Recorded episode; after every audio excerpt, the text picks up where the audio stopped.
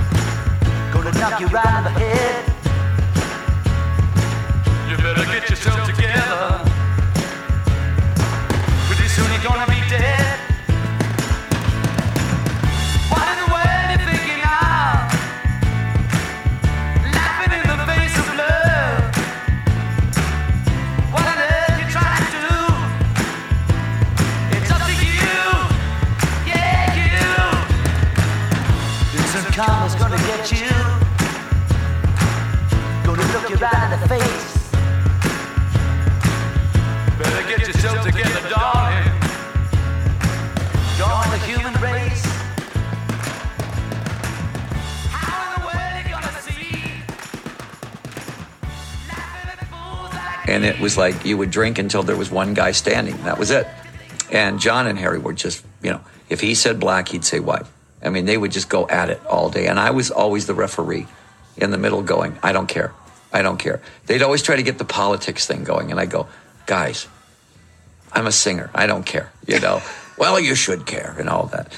Was Len, would Lennon ever say to you, ah, Paul's pissing me. I'm getting sick of being his sideman? Because Paul was kind of pulling all the shots near the end, right? What? What? Well, the deal was was uh, he could say that, but if you said that, if anybody said anything about, bad about Paul, John would take a swing at you. He'd say you can't talk about Paul like that. Paul was his best buddy. If you were talking to Paul and you said something derogatory about John, he'd get up and leave. You know, Paul was more of a peaceful guy, but John had that hot head, and he would say, "You want to talk about Paul? Let's get out. Let's go." I mean, you weren't allowed to say anything bad about Paul or John to each one of them mm-hmm. because they they would defend each other to the to the nth degree, which I liked. I mm-hmm. thought that was great because you knew that they were connected at the hip. But I mean, honestly, the two guys as friends, there was never a time when they wouldn't have fought for the other guy. Mm-hmm. So, you know, eh, they wrote songs about it. They would just write songs about, it. you know, John would write, you know, instant karma, you know, and Paul would write a song back at him. And that's how they fought, writing songs at each other.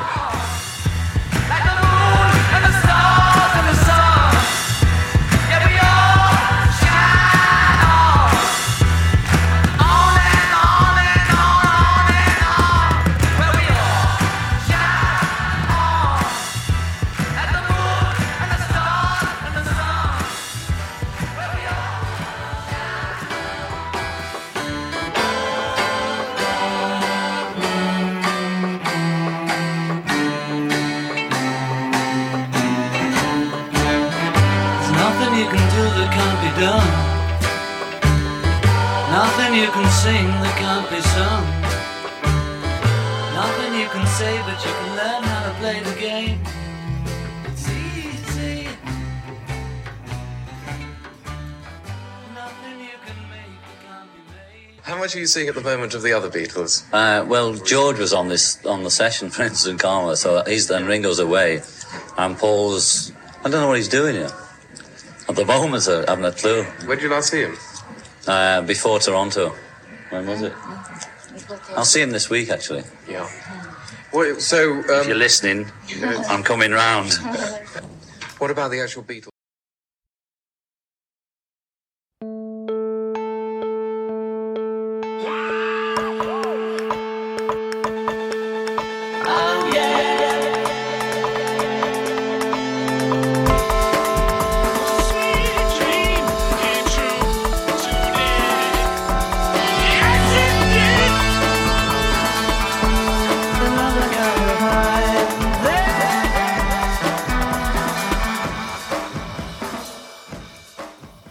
Welcome to One Sweet Dream, a podcast where we explore the dream that was and is the Beatles.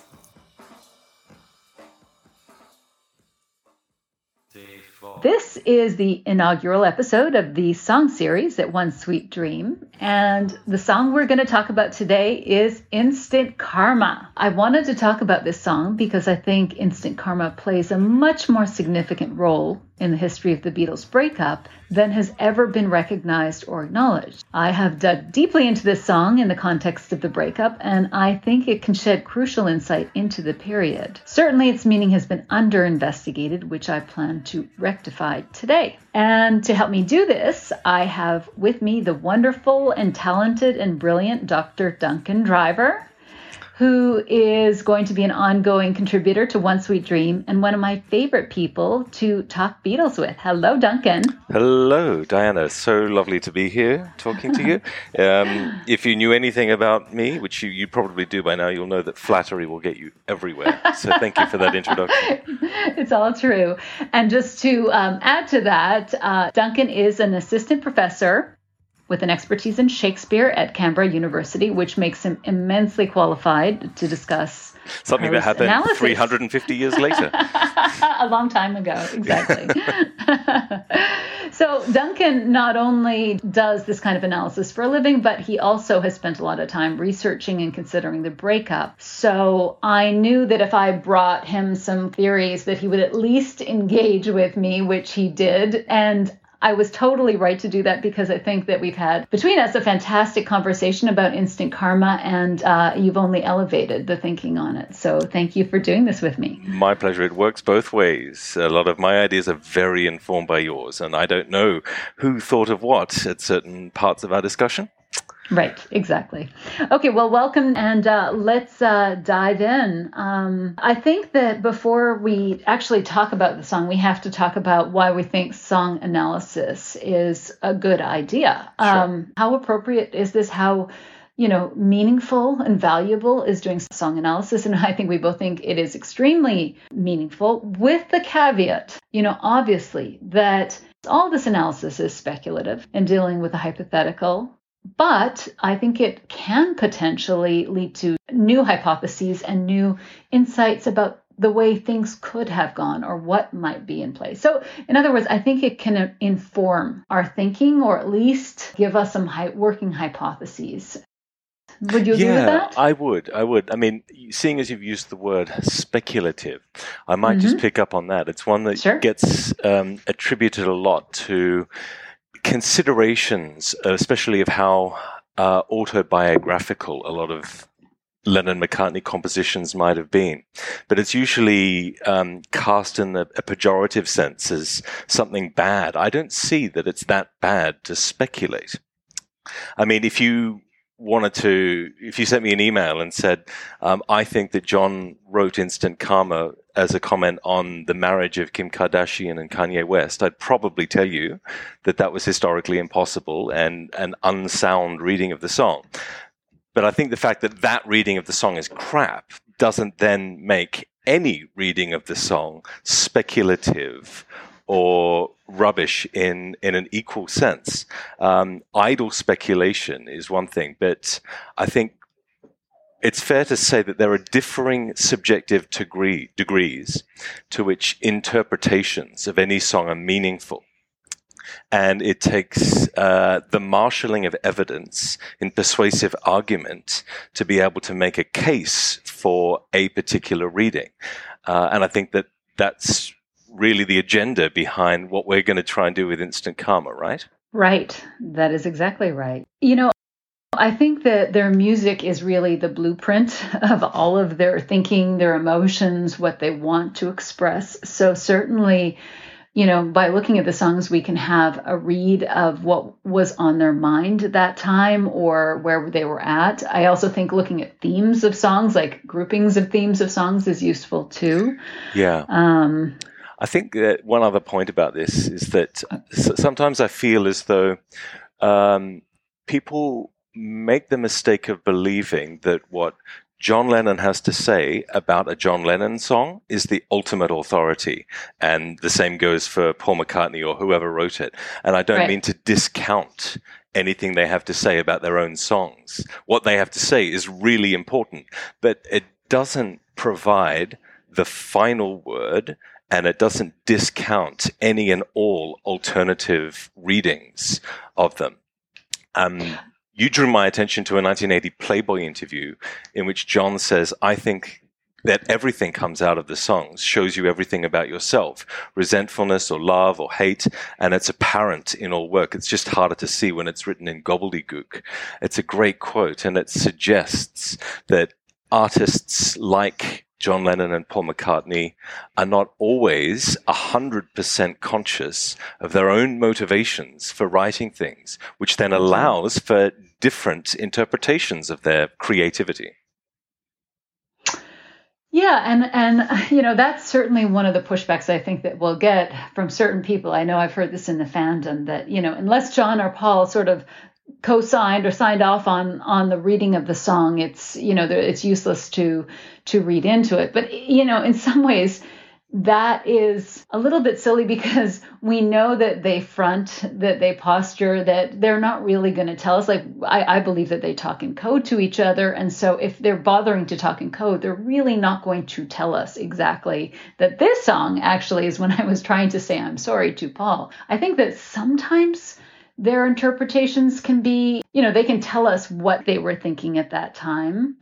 Sometimes they will say one thing and it's not true that they are just you know covering up what they're actually talking about. And sometimes as you said they don't even know what really is coming from their subconscious. And i think paul in particular is somebody who tries to ta- tap into his subconscious and he has said this repeatedly that he tries not to interfere too much with it because he thinks what comes out is valuable and there is meaning to it That's and right. right Yeah, and um, you see both John and Paul at different points in time recognizing that even if they have firm views about why they composed a song, that they're talking more about its inspiration than Yes. all potential ways in which this song could be understood or have meaning for somebody. I mean, I think there's two ideas there. There's one that once a song or piece of art is in the public sphere, it is open to interpretation. You know, so in some ways, the artist has no control over that. They may create something and you may actually see something different in what it means to you. But then there's a second argument here. Well, I mean, there's uh, we're, we're talking about two things. We're talking about the validity of interpreting songs. The other thing is applying it to their biographies, hmm. which is a different thing. And I would argue there is there's value in that. I think that, you know, we can understand the the context of their biography and try to apply it and it might shed some insight. We can't know for sure. But I also think like one of the things that we're going to try to do here is apply it to the Beatles themselves, like the interpersonal relationship within the Beatles, and interpret it you know, this is going to raise some red flags for some people. But to think that Lennon and McCartney are the most famous creative partnership, one of the most famous creative partnerships of the 20th century, they're songwriters. John Lennon has said, he said in 1967, that they speak through their music. It's a better form of communications for them. And Paul McCartney has said that he basically leaves his messages in his in his song and speaks through his songs. And so we've sort of got evidence from both of them. So I do think that there is validity in actually looking at could these songs have some reference or some meaning to each other especially given given the context of this song, which is when uh, the Beatles are on the brink of breaking up and Lennon and McCartney are estranged and not speaking through regular channels. Yes, I'm inclined to agree with you. I'd say that if you want to put it in the simplest of terms, then analyzing uh, a Lennon or McCartney song for biographical content informs your understanding of their personal history, which in turn then deepens and enriches your understanding of the music. So it's a win win situation. Right, exactly. I mean, again, always with the caveat that we don't know. Like, I, the problem is when you're like, they meant this and only I know that, you know, that that is not appropriate. But, you know, we're going to build a case here based on, I think, some good evidence, but, you know, that's up for you to judge. But, um, anyways, we think it's worthwhile and we think the context does really play into the song and maybe has not been taken into account enough when looking at this song. Yeah, I would agree with that. I think if you want to talk about the the popular narrative for instant karma um, and the discourse around um, how it was composed and when it was composed, there's a, a great deal of attention given to the fact that it was written and recorded purportedly in a single day. Um, Yep. and that the instantaneous nature of its composition and recording mirrors the concept of instant karma functioning like instant coffee, something that is itself instantaneous. Um, and that's what the the narrative is really focused on. In some ways, it's more interested in the context of the recording than Yes, in what is yes, yes. what's in the lyrics of the song itself. Oh yeah, absolutely. So there's a couple things that are, you know are really um, talked about with this song. The origins of it, you know, this conversation that he had about instant karma when he was in Denmark with Yoko and Yoko's ex-husband and his uh, significant other at that time. Melinda Kendall, I think her name. is. Yes, exactly. Exactly. The conversation is traced to this popular narrative traces it to this space and then the fact that he had to record it really quickly and the fact that he reached out to George. George happened to be meeting with Spector so Spector comes in. And you know so there's a lot around the creation of the song and what it meant as a move by John Lennon. He is putting out yet another Plastic Ono band recording I think it's sort of understood as one of John's next peace songs. Mm. I am always shocked that so little time, especially by authors, is spent on what is he communicating in his songs. I don't know either, and I, I do see a little bit of a double standard. Um, there are those who would criticize, I don't know, you or me or anybody for putting forth uh, a biographical reading of a Lennon McCartney song if Lennon and McCartney have not authorized it as a biographical reading. But in the case of Instant Karma, most of the discourse is still about biography. It's just about biography in the context right. of production rather than in the lyrical content of the song itself. So I think if you if you allow one, you can allow the other. That's right. His actions are interpreted uh, in terms of what this means to put this song out. And we don't know that either. Like, that's just, he didn't tell us that that's what that meant, but it's interpreted. I would also argue that authors are much more liberal with Paul's songs. Everybody feels free to read into Paul's songs being about John, and yet they don't do the same with John's songs. You know, my baseline assumption is that this is an ongoing conversation between them, dialogue between them, that it is not a one sided relationship. Yes, I would agree with you. I think yeah, in some ways the the popular narrative that this is a song that was written for breakfast, recorded for lunch, and released for dinner. Yes. In some ways, is a, a strong enough hook that it obscures anything else that might be going on in the song. I, I want records to be like newspapers, you know. I'd like it to come out at least once a week or twice a week or something like that. And with this song, we wrote it in the morning, recorded it and remixed it and got it out in a week here on the stage, which is pretty fast moving. I want it to be like that, you know. I want to be able to put it out as it happens, you know. I, I write songs about what's happening to me that moment, and I want it to be out that moment. You kind of end up being blind to actually listening to the lyrics and trying to understand them because that's such a dazzling, tinselly thing in your um, in your vision. I guess maybe in the Beatles world, but I think it's pretty, you know, pretty boring. Like, okay, John wanted to rush this song out. Um, okay. You know what I mean? Like, yes, I know that we make big deals of these kinds of things in Beatleland, but again, it's like, so, you know, like, so it reflected the title and the, the gestalt of the song. you Yeah. know, from No, that I, I, I take your point, and even if you want to think that that that contextual information is really really interesting, then Yeah. you want to say, well, why was he so eager to release That and record right. this? That's right. I think that's the right question. Is not the fact that he want because he did that with the Ballad of John and Yoko. He Mm. wanted to record it immediately. Like that was his his um, mo at that time. You know, he wanted to be very journalistic. He wanted to be reporting what was going on in his life and putting it out quickly. So, you know, he had been doing this for a while. He wanted to, to be a reflection of where he was at at that moment. But I think that if we're actually going to look at what John is saying, that he wants it to be autobiographical and a reflection of what's going on in his life.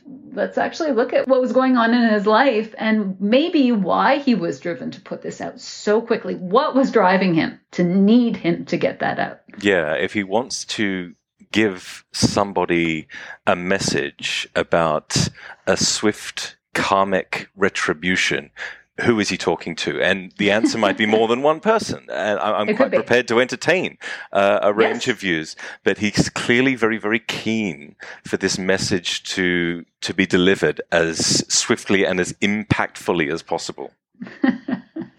right.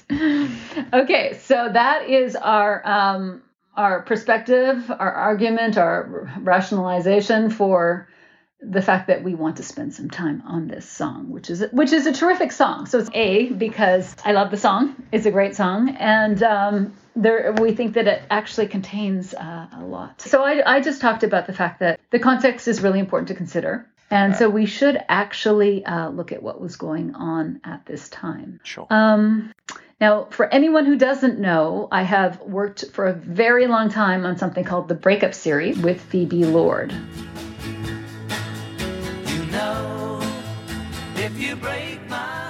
And so uh, I must give a shout out to her. So, yay, Phoebe. I don't know you, but I love your contributions to the breakup series as well. We do like to go deeply and uh, explore all of the issues that contributed to the breakup. And, and we did this specifically because we thought so many of the tropes about the Beatles stem from the breakup.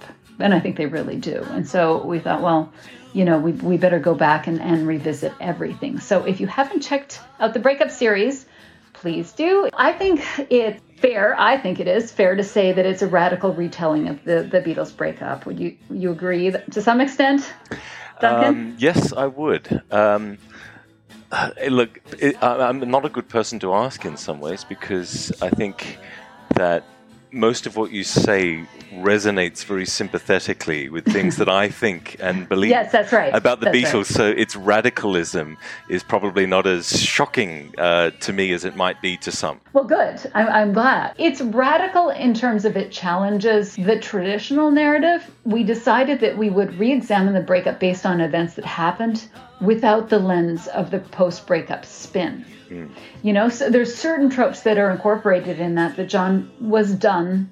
That the minute he he met Yoko, that his interest in the Beatles was over, or that he was creatively bored. These are kind of baked in to the breakup spin. You know. Yeah, um, uh, that one into that mix, which is something about the Beatles was corseting John Lennon's creativity, oh and he had God. to rip it off in order to fully become the artist and activist that he was destined to be.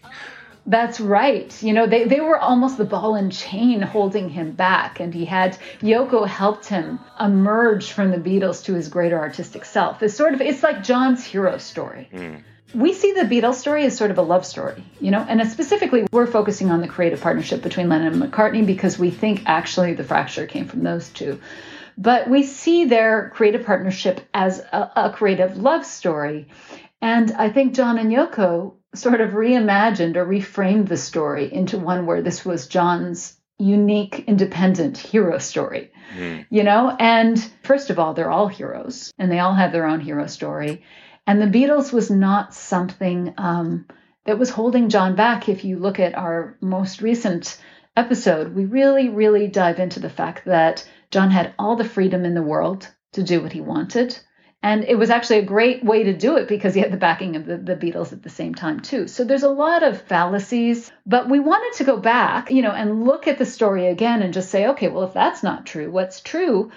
Because the story never made emotional sense to us for a few reasons, including the fact that we've got a John Lennon at the end of 1967 who was completely committed to the Beatles. We have uh, Pete Shotton saying that when John returned from India, it was one of the lowest points in his life, that he was incredibly depressed, which again goes against this idea of you know, John having to leave because he was already in love with Yoko. We've got the story from Michael Lindsay Hogg it, saying that John said to him, I don't not want to be a Beatle. I want to be a Beatle still.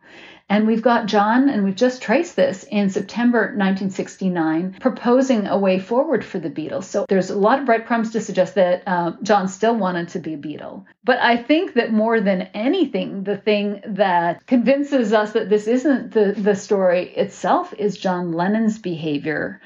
Uh, during this time, where he is very upset, reactive, and specifically post Beatles breakup, he's incredibly upset, which does not reflect somebody who is emotionally detached in any way. You know? Yes, I certainly do. Um, I'd say that through late 69, going into early 1970, which is the period that precedes the recording and release of Instant Karma, there's something that's quite erratic um, about John's behavior. It's, Yes. I mean, he would later accuse Paul of having thrown a tantrum. Um, and I wouldn't say that this is John's tantrum, but there's something attention seeking about his behavior. Um, and there's a nervous, restless energy to it that doesn't suggest somebody at peace with the decisions they've made or the directions they're going in. That's right. And th- this is a quote that we use often, and I think I got it from Schenck originally, but the idea of the opposite of, of love is not hate, it's indifference. And that's the thing is John never ever is indifferent to the Beatles. And if you dive deeply, really deeply into his interviews from the 70s, which haven't been explored enough, I think, he is always talking about the Beatles and how much he loved them. And he's sort of obsessed with understanding what happened, which I think reflects what you're saying that there was almost a mania or um, a radicness to his behavior that suggests it's very emotional or emotionally driven. You know? Yeah, there's, he's volatile in this period. He's either he's talking non-stop in ways that don't make a lot of coherent sense. Not that he has to as a human being, but it is suggestive of the fact that his brain is going in several directions at once. Or there's uh, uh, like a, an almost resentful, surly shortness to the way he talks. I'm thinking in particular on January the 26th, he gives an interview to Reuters in Paris and he gives one syllable responses to most of the questions asked. Um, and it must have been for the poor interviewer like pulling teeth. So yeah, th- th- there seems to be a, a kind of pull in in one of two directions that both suggest uh, a level of discontentment to his state of being. Yeah, that's right. Our take on the breakup, based on our research and analysis, is that the breakup stems from a fracture between Lennon and McCartney, that it occurred at some point in 1968. And as you said, that Lennon seems to have attempted through a series of escalating provocations or actions to address the issue, whatever that issue may have been, to readjust the power within the group or resolve whatever issue it was. But unfortunately, his provocations weren't actually addressed and they just kept heightening. You know, so basically, eventually, we end up with a situation where things just start to spiral between both him and Paul. And when Lennon and McCartney are spinning, the whole Beatles ship starts to spiral as well, you know? And um, we think that it was never his desire or intention to destroy the band or separate from the Beatles.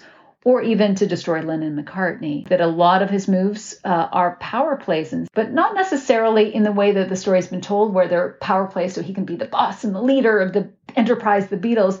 It's much more a play for love and appreciation and respect within the dynamic of the group. Yes, I would agree with you there. I think you, know, you talked about John's provocations. I think that's a good word for it.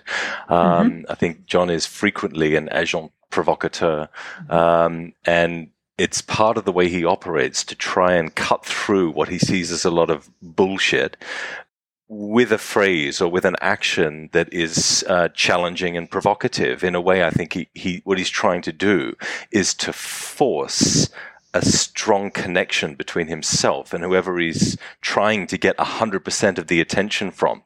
Um, unfortunately, in the case of Paul McCartney, repeated attempts to do that that are higher and higher stakes seem to be having the opposite effect of in, in that they, they're kind of driving Paul further away until by late 69 Paul has virtually disappeared.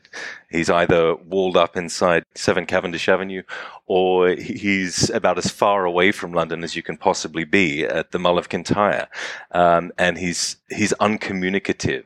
Yeah, well, I I think that this is part of their issue is that, you know, I think Lennon and McCartney were always a volatile partnership, but they were always able to repair. They were always able to come back together. And I think that at this point, when John is being increasingly provocative, he obviously wants McCartney to respond in some way.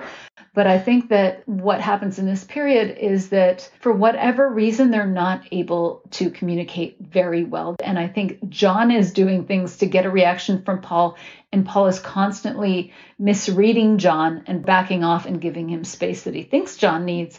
And John is escalating his provocations. And so, again, this is what I think is leading to the spiraling of what's going on between Lennon and McCartney. Yeah, I think yeah the, the the crux of it you you've said very well is that um, Paul thinks John wants space, but what Yes. John actually wants is intimacy. He wants the opposite of space. That's right. Um, That's and- right. Again, if this is a love story, and again, we're not taking this into like romantic love. We're just saying that these men, by all accounts, like George Martin talks about how they loved each other so much and they always did until until John died, you know, and they were always talking, even when they were fighting, you know, and um that they needed to have periods of intimacy, which they probably got when they were playing music and writing music. Like they were used to having some periods of intimacy because they wrote together, you know? Yes. And they don't have that anymore once Yoko's on the scene because Paul says he can't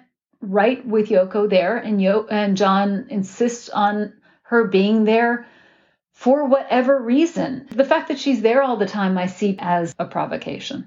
That's right, and I think by by January 1970, there's um, uncertainty, even nervousness, in the lack of communication between the two of them. I think you can. I'm not reading that into the postcard that John sends that says it's it's addressed to Paul and Linda, and it simply says, "We love you and we'll see you soon." I see that as this this nervy attempt to to try and establish communication, to send out a feeler, to um, to to reassure Paul at a time of uncertainty and strain. Are, are, are we okay? Uh, uh, wh- wh- why aren't we talking? Do you see that in the background of that postcard? Well, absolutely. I, you know, uh, but I think it's also to reassure himself too. Yeah, you know, yeah. but I do see that as a reach out. That maybe John realizes at this point where he's had some time to settle down, that he may have gone too far, Mm. and then he doesn't necessarily like the position that they're in, where they're not communicating anymore. Where we are right now is in September of 1969 when John declares that he wants a divorce. And we believe that when John does this, it does not reflect John's true desire for emancipation from the group. In fact, it's, you know, when we looked at this month, it was really hard to figure out where John was at because he is so volatile in his mood swings and you know his, his points of view on different things but he does not seem emotionally detached from the group Yes. nor do we believe that he truly wants to be unbound from them in the long run. John actually is fairly security conscious, so I don't think he ever wants to be totally unbound from the group. He may want independence at this time, but I think the idea of total emancipation, complete separation from the Beatles, was not his desired outcome. And instead, what how we read it is this is his biggest final play for power and control and recognition uh, within the band. It's if you if you will, it could be a gauntlet thrown. Yeah, I think that even if you want to believe that John does want independence and separation from the Beatles, I think if you if you know enough about his patterns of behavior and the way his brain works, you know that that would be an impulse that would also have an equal and opposite, uh, right. you know, um, inverse to it, and that at other times he would feel like he needs and wants to remain within the band, and uh, people have written about the fact that part of the extended, protracted silence about divorce is hopefulness on the part, the other members of the band that John would eventually come round, um, but also on, because that is his that is the way that John operates. you know? Exactly. They they all know this. Yeah, and and uh, on John's part, uh, it would be uncertainty uh, and conflicting impulses about whether divorce is in fact what he wants at all. Right. Well, there's that. It may just be a period where John, you know, has the space to figure out what he really wants, and that that could be it. But we see this period potentially as a negotiation. Mm. You know, where where as I said, John has thrown down the gauntlet specifically at Paul McCartney because he really doesn't separate from any of the other Beatles after this. You know, he he continues to record with George and Ringo. So the two that are separating are Lennon and McCartney. And if it's a gauntlet thrown, what does that mean? What does he want? And we have hypothesized he wants more control and power. And so the gauntlet is thrown, and he's saying, okay, I've seen what you've done with the other Beatles when they quit. Their position strengthened. We know John is very unhappy about certain things like Klein. He's really maneuvering to get Klein in. He was, he's been very clear later about that, that he was maneuvering to get Klein in. So it could be, you know what, if you don't if you don't support us with Klein, then I'm going to leave. So, you know, this this could be a negotiation period or could be seen as a negotiation period. Yeah, I think that if you're thinking about it in terms of a of a power play or game between Lennon and Yes. McCartney, that Yes. um, it, it's it's Paul's way of showing strength to come in with an enormous amount of quality material. Uh, and unfortunately, Mm-hmm. Right. John is not going through a period of um, creative fecundity. Uh, he, he can't match McCartney song for song in 1969. And so, for want of a better word, his way of leveraging power or wresting it back or playing this particular game of chess um, is by what he and Bo- Paul both call maneuvering. And Yes. yeah, I, I see the divorce statement, some of his other actions around this period as examples of that, more than their uh, a cri de cœur about desperately needing to be separate from the Beatles. well, that's a wonderful way of putting it. It always surprises me that every author assumes that their breakup or that what John said was a foregone conclusion. You know, that I don't know why they're all so definite that John meant it. We know that they broke up eventually, but John was not actually the one who broke them up. So I'm not sure why everyone is so sure. If we look at his actions in the next four or five months, to me, they do not necessarily reflect somebody who is making movements and who is saying the things that I would expect somebody to say who's really and truly checked out. Yeah, I suspect that the reason why people are so sure that I want a divorce is the final word on the subject and Lennon ceases to be a Beatle is just a, a form of continuity bias. The the fact is that right. there are no more Beatles albums or singles after this point, so they go back to this point in time and say, well, that's when it all happened. And I don't think that that takes into consideration how um, how subtle and complex this relationship, especially between Lennon and McCartney, was, and that there were more elements to it that continued to play out and contributed to a split or a divorce or whatever you want to call it, long after John said the words, I want a divorce. Right. I think that your point actually gets to the heart of the matter. There's this lack of understanding potentially of the interplay between John and Paul that always goes on and the tie between them that is always there. I talked to uh, jo- Joshua Shenk, who wrote a book called The Powers of Two, and he said, you know what, this is not a breakup because in truth, John and Paul don't break up. They keep reacting to each other. And, you know, they're just reacting and, and collaborating in a different way that is perhaps not as pleasant because it's competitive, but they are still participating in something. And, and, and it's something that a term I like called the infinite game, where I think as long as both of them are still playing, they're both engaged, they are still creative partners in some way. There is no end to their game. And as long as And they're both alive, they'll keep playing. as long well, that's the problem is that they both have to be alive. I mean, I think Paul's still trying to play it in a way, In a way, But- yeah. Okay, so that leaves us at potentially, I really and truly believe this is a negotiation period where John, you know, has the freedom to explore and play with the idea that he could break away from the Beatles. But this is the same period where he wanted them to sign the deal uh, that Klein negotiated that would tie them all together. So, I, I, you know, I.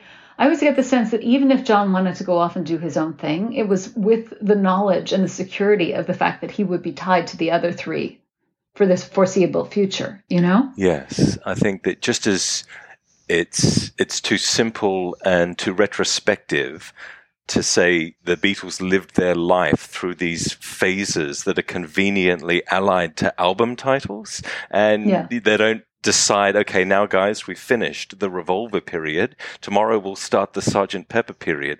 It, it's such a, a simplistic way of thinking about how people actually Right. live their lives.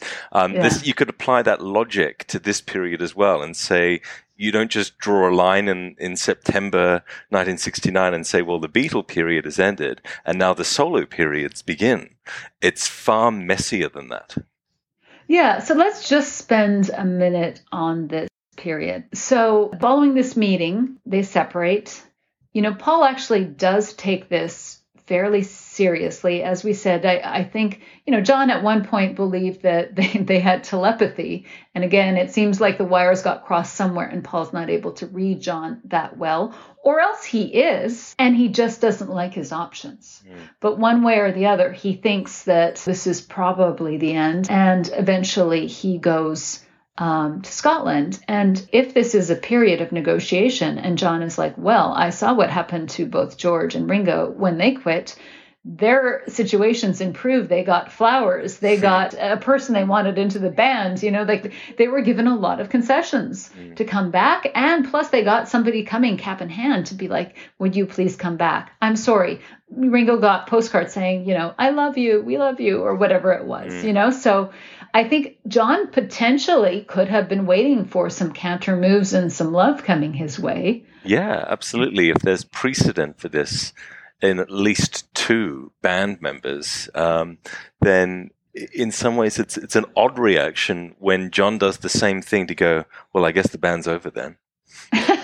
right. I guess I guess there's nothing we can do. I mean, you know, Paul had plenty of ideas for the other two, so I'm not sure. You know, it could be that Paul was so hurt or he said that you know it was the first time that I believed John wanted a divorce. So it suggests that John has said this before, but something about his tone or manner or something convinced Paul that he was being serious this time. Mm. So if we trace this period, if we're just loosely talking about the trajectory of John in this period, we can look at the various excuses that he gave.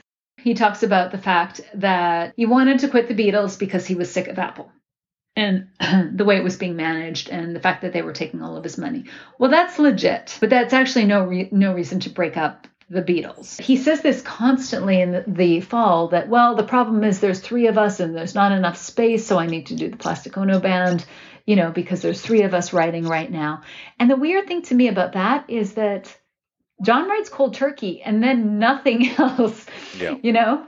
So that part of the story doesn't really hold true because the next content that he wants to put out and the next songs are old Beatles songs that he digs up. hmm Yeah, I think part of the reason why he gets so hot about both Cold Turkey and Instant Karma is excitement at the fact that he's just written a song.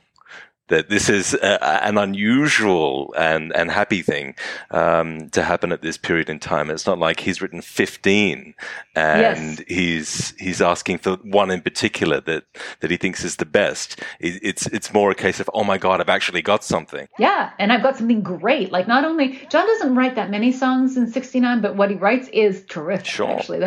That's the good news for John. But I mean again, just looking at the context that Paul has been writing song after song after song in 69. I mean, he says this in the 4442 meeting. He says that it's exhausting. You never let up. You never gave in. You never backed off, you know, just you know, I can I can understand John's need for space at this point. Like, just give me some space because you're overwhelming. You know? Absolutely, yeah. I think uh, I, I've said it to you before. It's probably worth just reiterating it quickly that um, George Martin and others have always said that the creative rivalry between Lennon and McCartney was a healthy one, but I think that's true only if you're measuring it in terms of the quality of product. Uh, the it- output, it, yes. It, it, it might be it might be less of a healthy rivalry rivalry if you're looking at the the mental health toll that it took on at least John Lennon.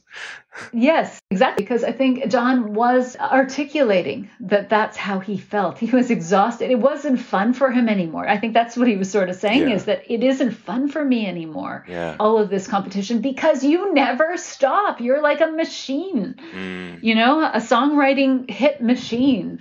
And so, you know, at least he has some space after this time. And I think he's wounded Paul. And he knows from that meeting, his recollection of that meeting is that Paul turned colors. So he knew he got a reaction from Paul. And I think he recognized that he had some power in this situation.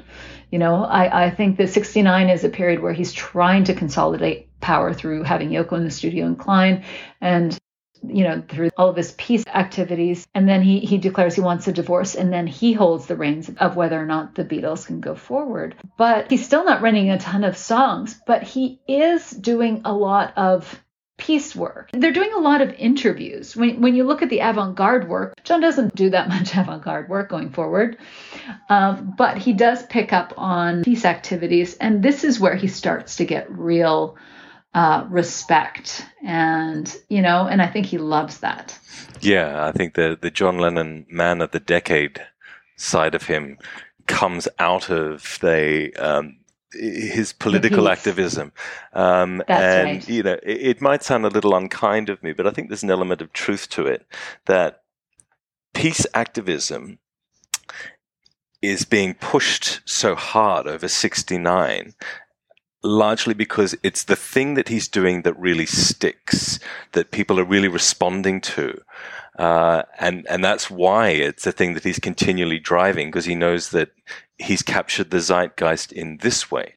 Yes, it, it's what's working for him. Mm. You know, they tried the other things and they got no positive feedback from that, and so they go forward with with the peace activities. And uh, yeah, and that's I think this year was really confusing for John because he's not writing as much. Paul's like writing a you know let it be every two minutes, some some version of that, you know, which is annoying. And John is doing his peace activities, which were gaining in popularity, but they were also getting a ton of pushback. And you see a very defensive John Lennon at this time as well. Mm. And he is also doing heroin, which probably is not, you know, helping his sense of self worth. I think the one thing that he's desperate for is a feeling of respect. And so by the end of 69, when he is getting respect for the, the peace movement, he probably feels stronger. You know, he's got he's got the reins of the Beatles now that he has said he's going to quit. And he's got uh, man of the decade. He's meeting with the Canadian prime minister who wants, you know, to know John's thoughts on everything. Everybody wants to talk to John Lennon, you know? Yeah, that's right. So if this is a negotiation, then John's position is kind of strengthened by the end of the year. You know, he's getting a lot of probably what he wasn't getting in the band. But I, I sort of wonder if at some point he gets a little bit burnt out by this mania and the repeated heroin use. Yeah, that's an excellent point. Um, and he'd only be human if that was the case. I'm sure if I was taking, you know, class A drugs and flying between three different countries each day of the week, I would probably feel quite burnt out as well. Yes, absolutely. And so you see, uh, you know, by the end of 69, John and Yoko go to Denmark and, and they spend a little bit of time there doing, we know they're spending time with Kyoko. So that was primarily the reason for the visit. John reflects a little bit later that we've gone through the whole getting over the drugs thing and the depression. And so potentially that could have been like a recovery or a drying out period or, That's you know, yeah, that's been suggested, and yeah, I, I think that there's um, there's credence to that. John has said that during this time that they were sending a lot of love, uh, peace and love to the different Beatles. Mm. Yes. Specifically, he said that. And I think if you if you believe in the concept of karma, not as something that will get you in the next life, but that will happen now, um, it makes sense that you'd want to be sending peace and love vibes rather than fuck you, I hate you vibes. That's right. but but you know we do have the account that Ray Connolly went and talked to John at the end of December, and John actually you know told him that he had led, left the Beatles, and he was apparently very excited by this. So we do have this this anecdote that and this time when John was still convinced that he was leaving the Beatles, but he was saying a lot of different things to reporters, you know, that I go on and off about it. Really, I do. I change my mind. Some days I want, we'll see when we get back in the studio. We'll see. It could be a rebirth or, or a death, you know, and we'll see what it is, you know. It'd probably be a rebirth, you know. No, I don't think I, I, I can't see you can't pin me down because I haven't got there's no I've it's completely open whether we do it or not you know. And maybe if one of us starts it off the others will all come round and make an album you know. It's just like that at the moment. You know but there was nine months before Sergeant Pepper and it's only been since September since we worked together. I wouldn't destroy it out of hand or dissolve it out of hand you know. So that's what I think about Beatles And he's saying things like, well, the main issue is between, you know, between me and Paul and the Klein issue. So, you know, if I were Paul, I would be listening, thinking, okay, Klein's the issue. He goes on and off about it, which means he probably could be potentially talked back.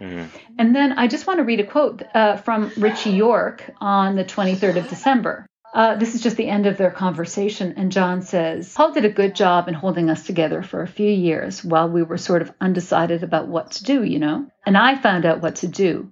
And it didn't really have to be with the Beatles. It could have been if they wanted. But uh, it got that I couldn't wait for them to make up their minds about peace or whatever, about committing themselves. It's the same as the song, so I've gone ahead. And I'd have liked them to have come along. And then Yorke says, Did you ever try and get them into the peace scene? And John says, I did a little at first, but I think it was too much, like Yoko and me and what we were doing and trying to get them to come along. And I think they reacted. I hassled them too much. So I'm really just leaving them alone. Maybe they'll come along, wagging their tails behind them. If not, good luck to them. So I just like to spend one minute on that uh, that interview and what he says there because I think it's relevant. Um, do you do you find that at all intriguing? Absolutely. Um, I think that people would pick up on some of what he's saying there. Uh, and choose to ignore other elements of it, and I could hear you Yes. emph- emphasizing, you know, the, what? I'm not subtle. emphasizing things that John says there that suggest he's not done with the Beatles and it could have gone in another direction. Is it too simple to say that what's implied here is that over the past couple of years, the thing that is the Beatles has moved into a professional musical space that is uh, controlled or orchestrated by James Paul McCartney. And that what John is talking about is trying to move, in a way, back further in time to when this is a gang that he gets to be the leader of. Yeah, well, I think so. I mean, you know, it's always couched in this idea of peace or whatever, to quote John. Um, you know, that that well, they should be following us. But the, the interesting thing or the confusing thing about that is I'm pretty sure that um, George, Paul, and Ringo are all on the peace train. You know what I mean? Like they all say, but you know, we we saw them sing "All You Need Is Love." I'm pretty sure they all believed in peace. They maybe didn't want to do the same activities, but you don't actively see any of them saying, "Yeah, I don't believe in peace. I'm I'm really not. I'm opposed to what they're doing." You know? I'm all for the war in Vietnam.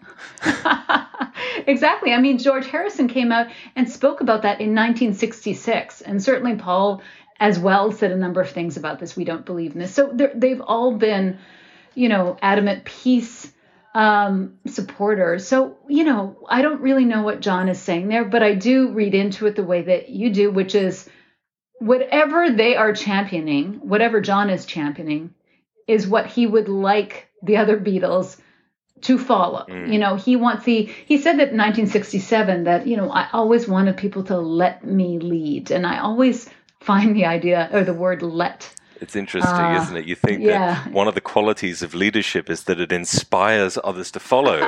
it's not a case that you have to ask them, or please, can you let me lead this time? I want to be, can you let me?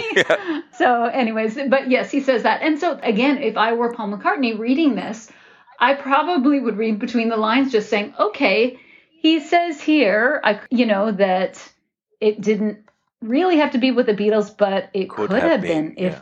If they wanted. And and the thing is, it's not done. You know, if you would have left it like that, I would have thought, oh well, it's too bad we missed the boat. But then, you know, he does say that maybe they'll come along wagging their tails behind them. So again, I think that that is John dropping hints that, hey, if you're willing to come cap in hand and negotiate, I am open, but you have to let us, the man of the decade and his wife, potentially be leading the Beatles. You know, it sounds like he's got his criteria or these were his needs in terms of the negotiation.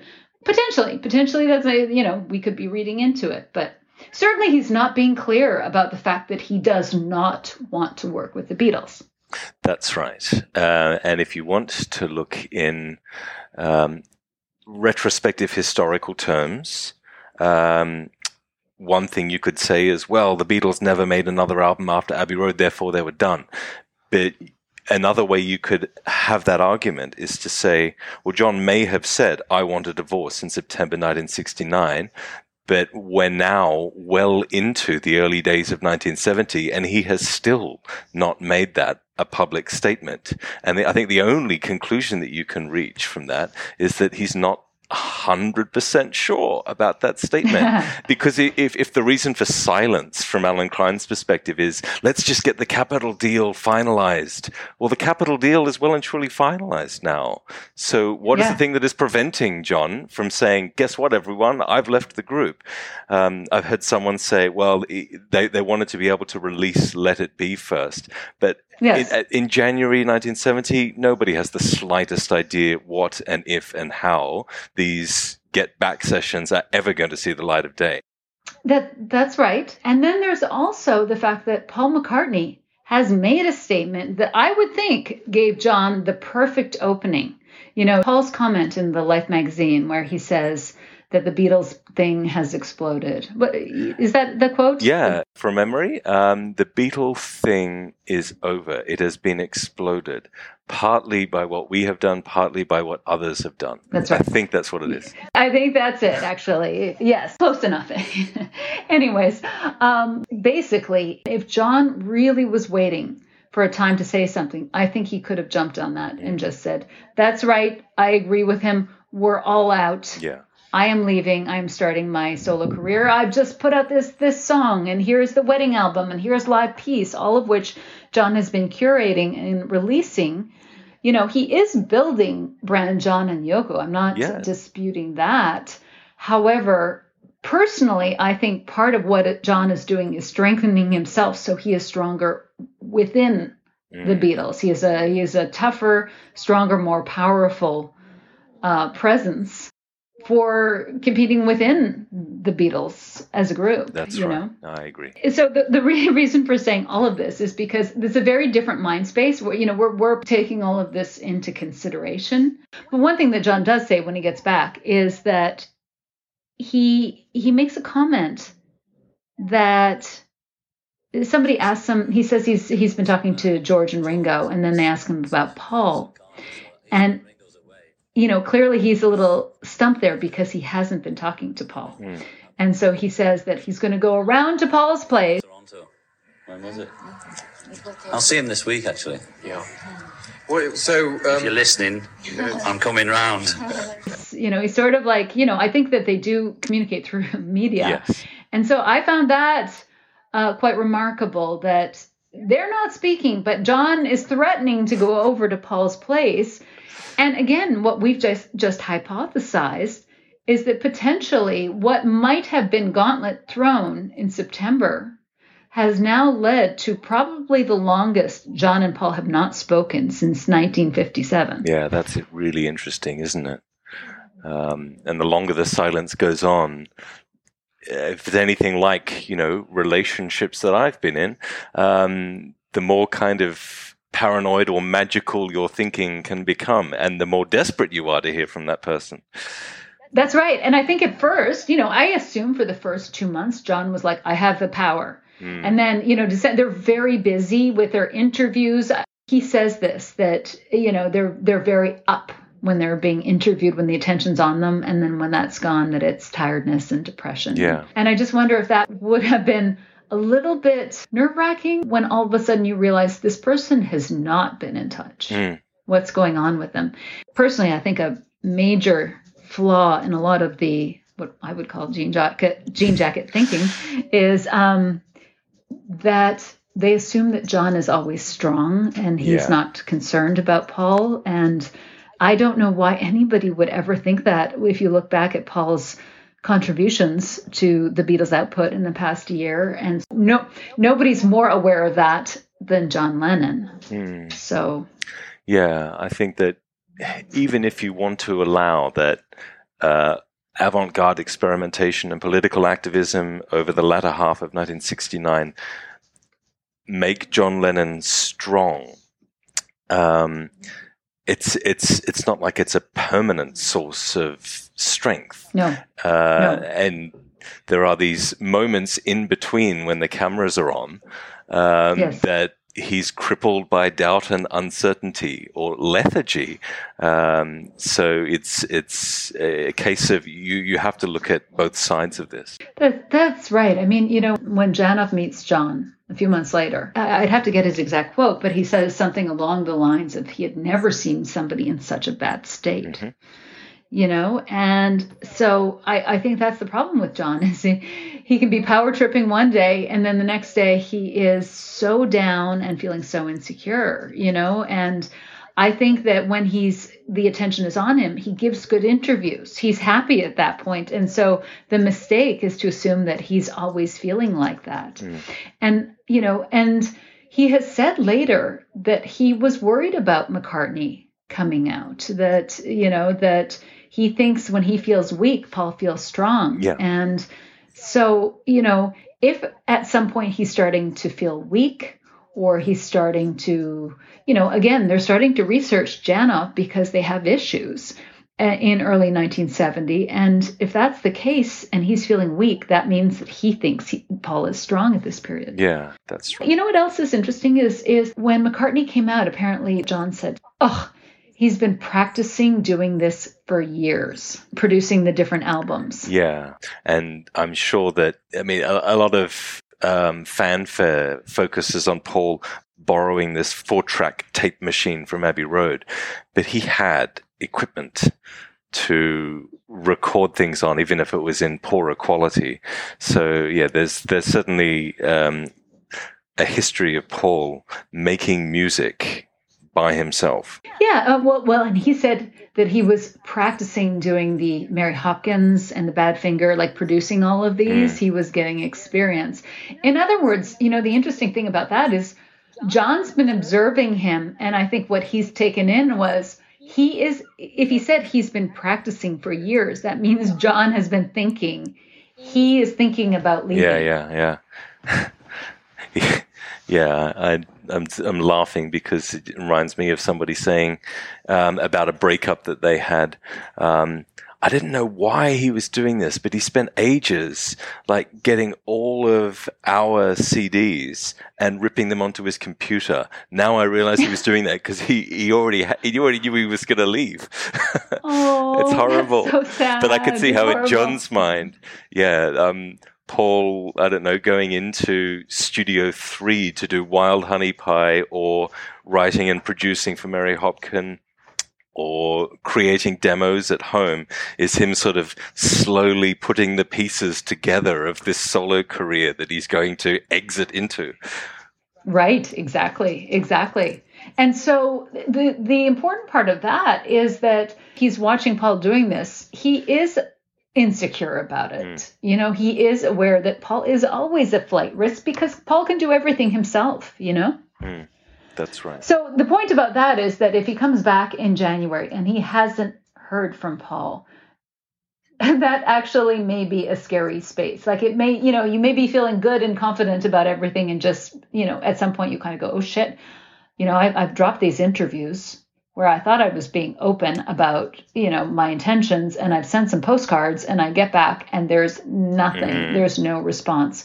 Then what do I do at this point? And, and it's sort of where we find ourselves right now uh, with John getting back because immediately he goes and writes Instant Karma. Now, before we dive into our analysis, can we just, do you mind actually just doing a recap of some of the new thinking around instant karma? Yeah, sure. I think um, my first inkling of this was hearing Robert Rodriguez on something about the Beatles talking about um, the timing of certain events. That John goes into Abbey Road, records, and very, very quickly afterwards releases Instant Karma. And uh, it's a matter of days before Paul goes into Abbey Road and records the two strongest songs in his back pocket, one of which is Maybe I'm Amazed. Um, and Robert's perspective on this was that um, it was a case of gauntlet throwing, but in a way that drove Paul to meet the challenge and respond with something that was equally good. Um, I've written about this period and these two songs in similar terms in a Beatle fan article. I've also heard the the hosts of um, Nothing Is Real make pretty much the same point um, that they see this as uh, a creative rivalry where John scares Paul into doing something good and vice versa, and that's how. It, both instant karma and maybe I'm amazed came into existence. Um, Right. That's I think where a lot of the what you're calling the new thinking is at Yes, this point in time. Although uh, your influence has led me to the conclusion that that's not all there is to this particular story. Good. Well, let us dive into uh, some additional new thinking. Excellent. Our new, our new thinking. Karma's gonna get you. Gonna knock you right in the head. You better get yourself together.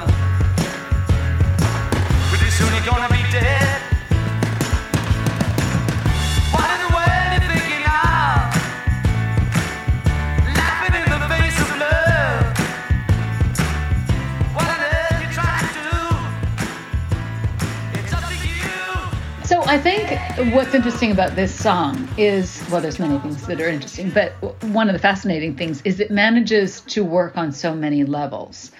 You know, if there is there is a surface level reading, which is I think where most people, you know, leave it. But let's let's just dive in for a second about what the, the surface level reading could be. Yeah, okay. Um, I'd say that the surface level reading is something that comes out of the instantaneous recording and release context. So they pick up on that, and it's linked to the phrase instant karma.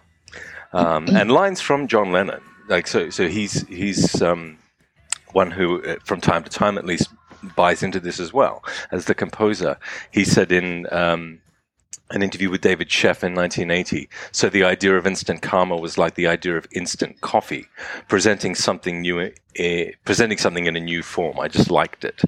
Um, so I think that that is a large part of the surface level reading. I think there is a the instantaneous side of it. John famously has no patience, you know, and so this idea probably appeals to him that you know that that he doesn't want to go through a life you know to get the proper karma back. And he talks about that in the Sheff interview as well where he talks about um, that it's not just something that is in the next life. It's the rules which govern your current life like the the relationship the person that you want to be with. So there's actually more i think more connected to this song than we know. There is something about the idea of karma uh, maybe another part of a, conventional reading of this song is that um, when John sings lines about being laughed at for the crime of loving, um, you'd be tempted to read that John is thinking of either the British press or media more generally uh, finding his and Yoko's relationship or their avant-garde, avant-garde art or both um, to be a source of ridicule and pointing out to them that uh, there, there will be a karmic retribution for this kind of response.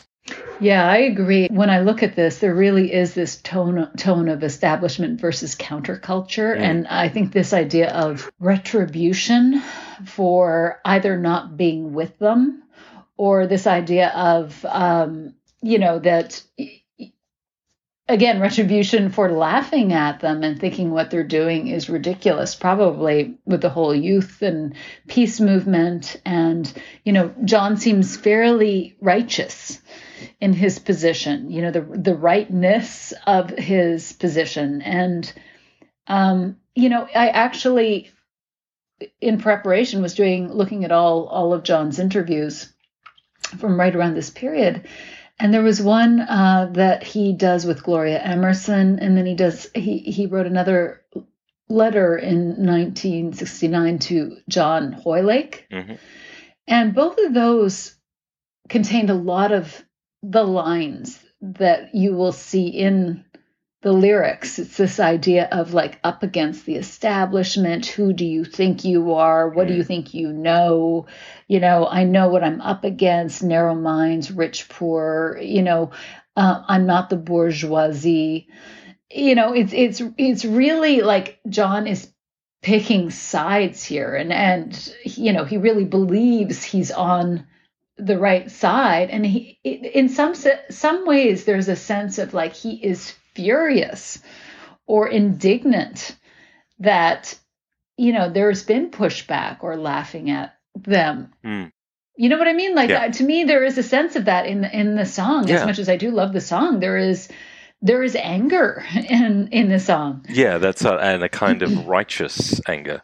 Um, righteousness absolutely And I suppose another element to this is that if if the song is opposed to an establishment of some kind, then it- also functions as a bit of a rallying cry to the counterculture, a call to action in lines like "Better get yourself together," "It's up to you."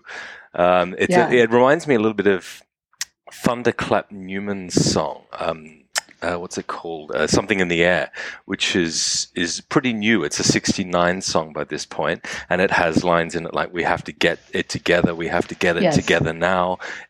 There's an element of that permeating this too, at least in the conventional reading.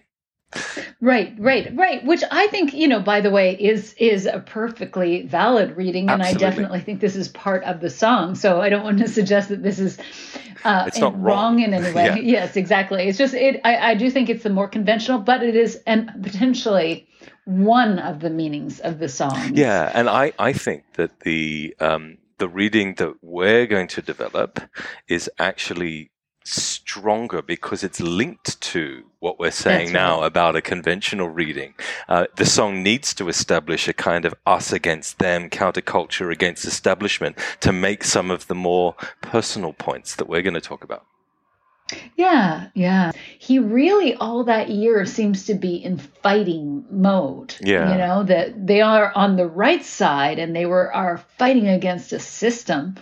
Um, but there is a certain amount of defensiveness, almost I think a hurt Mm. that, you know, that people could question him or not see the rightness of what they're doing.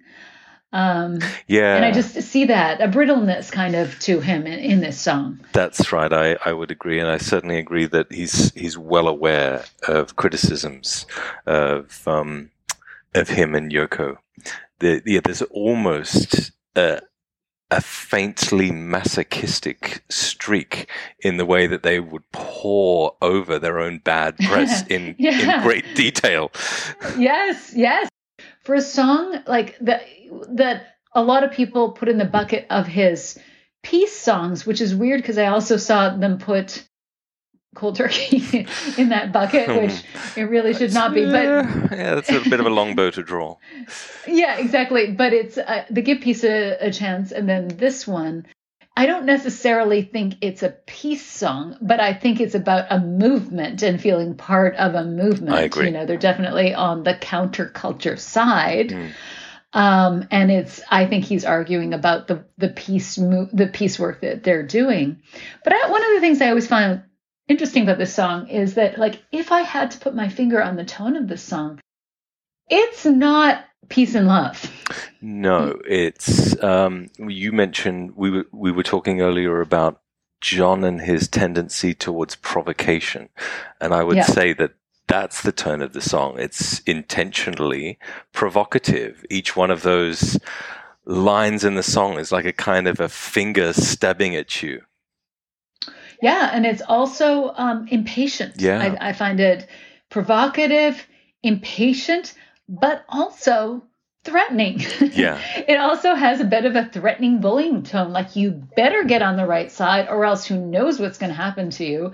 when you look at the the original lyric sheet, for instance, Karma, you see that Yeah. John has in hand over the typescript put all of these interrogative question marks at the end of some lines, or he's placed these very um, imperative exclamation marks. It's Right, like yeah, he, he's, he's either interrogating you or he's issuing demands.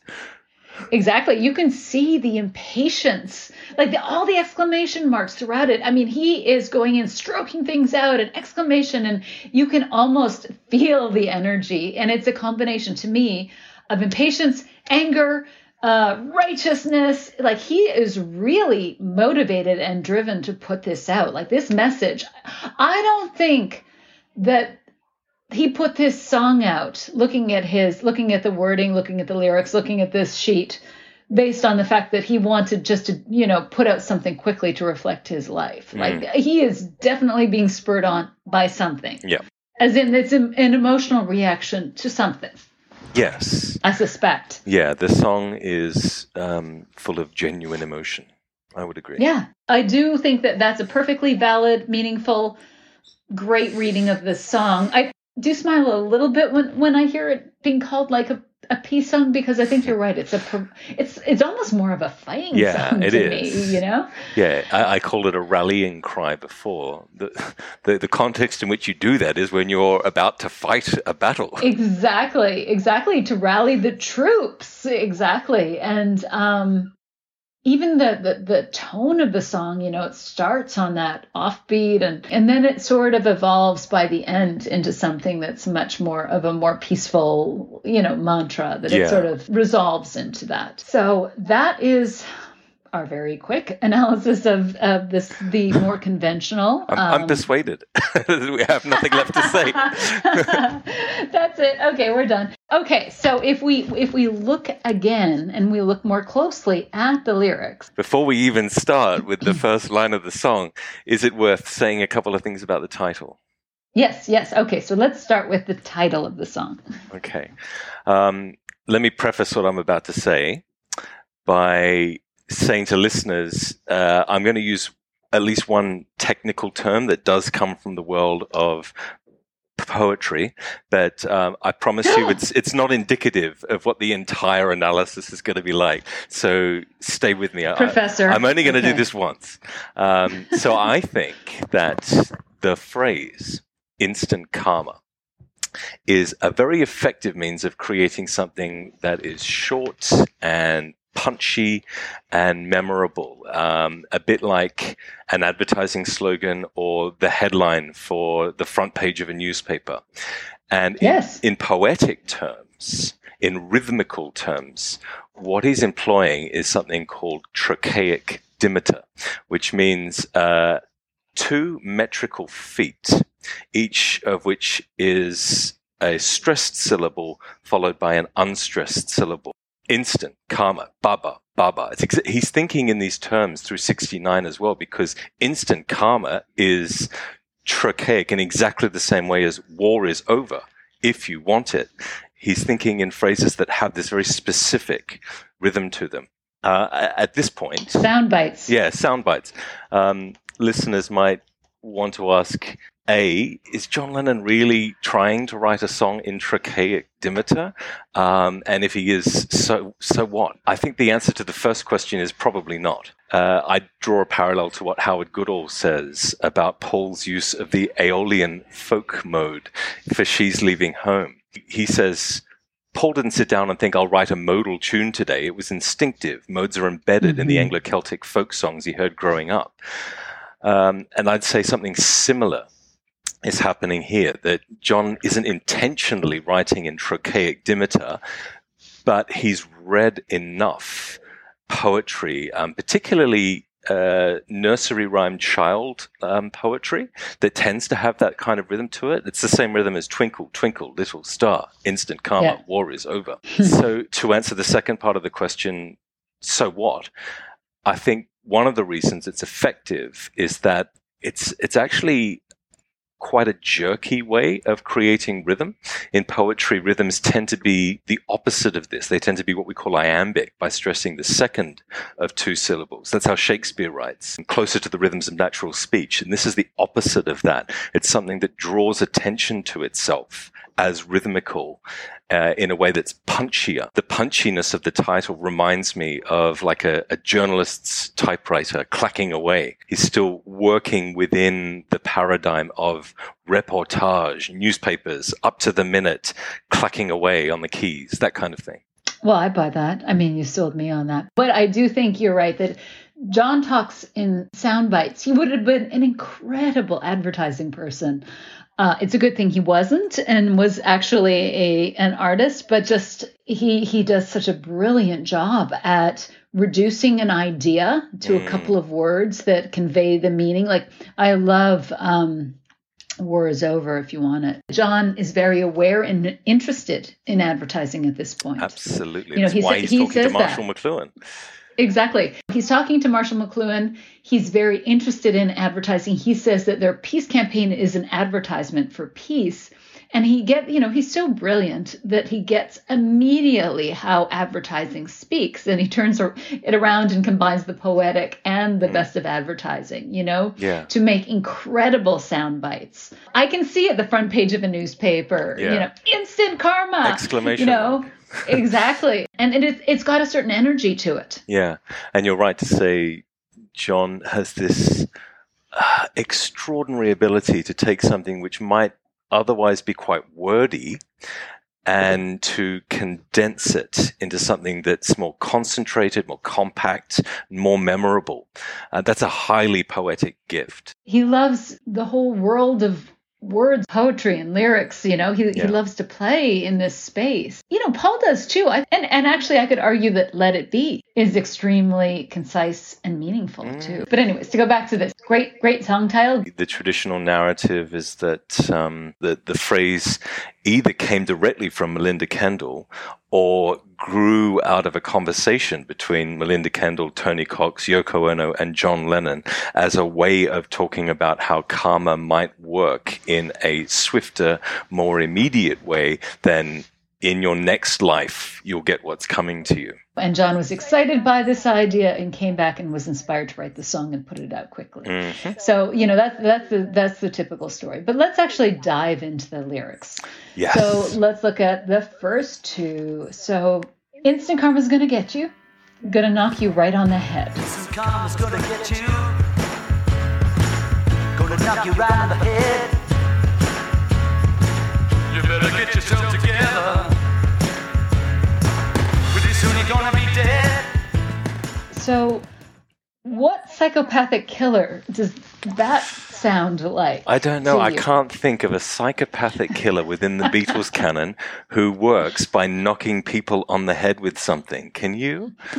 I, I, it sounds familiar. I don't know. could it, could it be the most hated song in the Beatles canon? Uh, possibly. It, it, it, could it be something that also works according to a principle of trochaic rhythm, where you could substitute the words Maxwell's hammer for instant karma?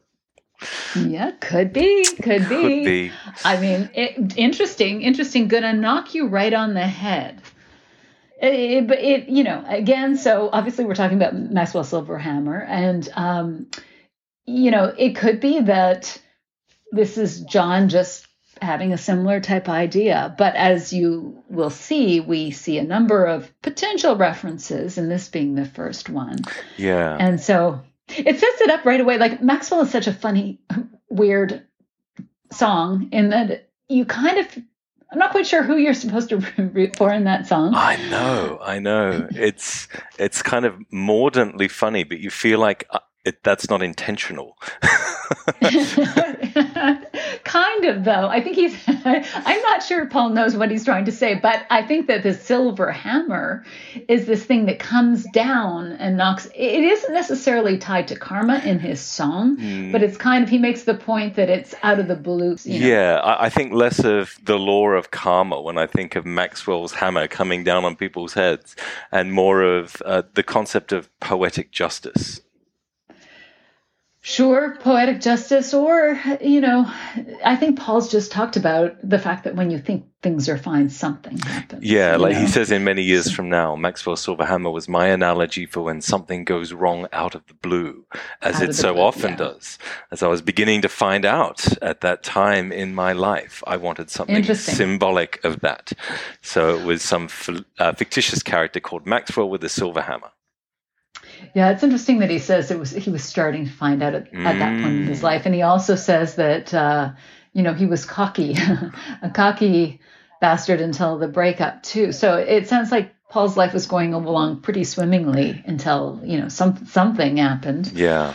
Uh, but but this sets up right away. Instant karma is going to get you, going to knock you right on the head. That like Maxwell Silver Hammer, it's something that's actually to be feared. You know, it's Yeah. something violent. Yeah. Yeah, sure. I had always thought uh, this was tied to Maxwell, but you know, had no nothing really to go on for that. And then I came across this quote one day from uh, Tony King, who said this: "John told me that Maxwell Silverhammer was about the law of karma." We were talking one day about instant karma because something had happened where he's been clobbered, and he said this was an example of instant karma. I asked him whether he believed that story. He said he did, and that Maxwell Silver Hammer was the first song that they'd made about that. He said that the idea behind the song was the minute you do something that's not right, Maxwell Silver Hammer will come down on your head. So that that's fascinating, right? So all of a sudden, this this story that we've been told over the years that it comes back to this conversation in Denmark potentially was not the genesis. That's right. I think. this idea. Yeah, it's based on what um, Tony King says there, uh, and based on what Paul has said reflectively about Maxwell Silverhammer. To me, this suggests that John is not coming up with a new idea with instant No. karma. What he's doing is revisiting an existing idea. And part of his excitement is the fact that now I know how to do this idea. Um, if if he didn't like Maxwell's silver hammer, then then part of what is energizing him about instant karma is I think this is the way we should have done that idea. This is how the how to sell this song. Could be. I mean, I always suspect that there is something beyond Maxwell Silver Hammer as a song that John doesn't like. And yeah, I feel like uh, for for at least George and Ringo, if not for John, because he wasn't there for the recording of Maxwell, um, it Well, became partly. No, partly, no, he was there. partly, he was yeah, there. okay. He was lying down looking at Paul. um, I can't remember what I was going to say now. it is interesting to note that the two songs are connected potentially eh, based on an idea, a concept. That at some point they potentially, you know, this could be something that the Maharishi taught them that Oh, they yeah. learned in India or something. This idea of karma, you know, right. sounds very connected. Absolutely. The karma floats through the latter half of the 1960s like incense.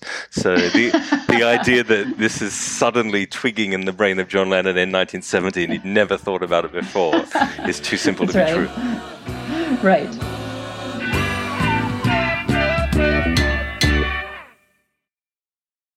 Okay, so we move on to the next line. You better get yourself together. Pretty soon you're going to be dead. Interesting. Um, What crazy rumor could that be? Who do we know that could potentially be dead at this time? goodness me. Mr. James Paul McCartney is someone uh, who, in lyrics in late 69 or early 70 that reference death or being dead, um, yeah, there's certainly a, a pertinence there. John is well aware of this rumor. He has um, mentioned it in either.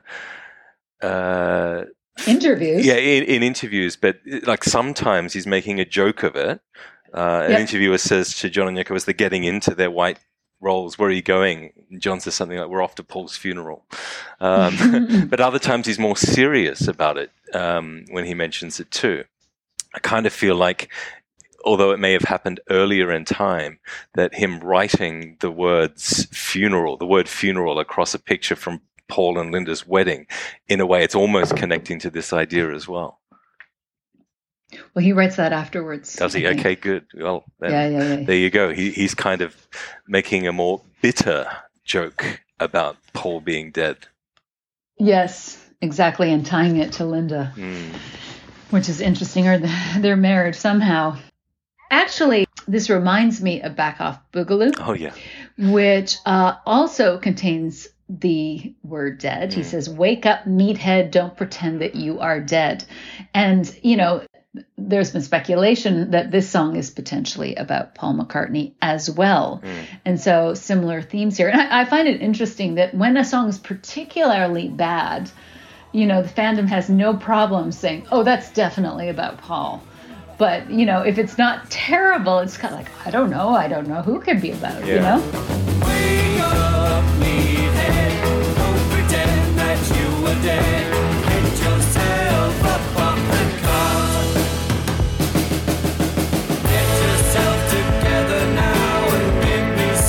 Tasty. Everything you try to do, you know it sure sounds wasted.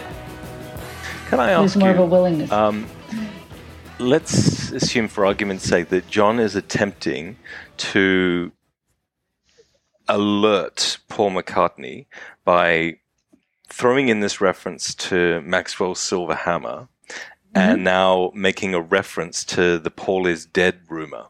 Um, is, are these just there to make sure that Paul is pricking up his ears and paying attention, or, or are they there to, in and of themselves, convey some kind of message to Paul?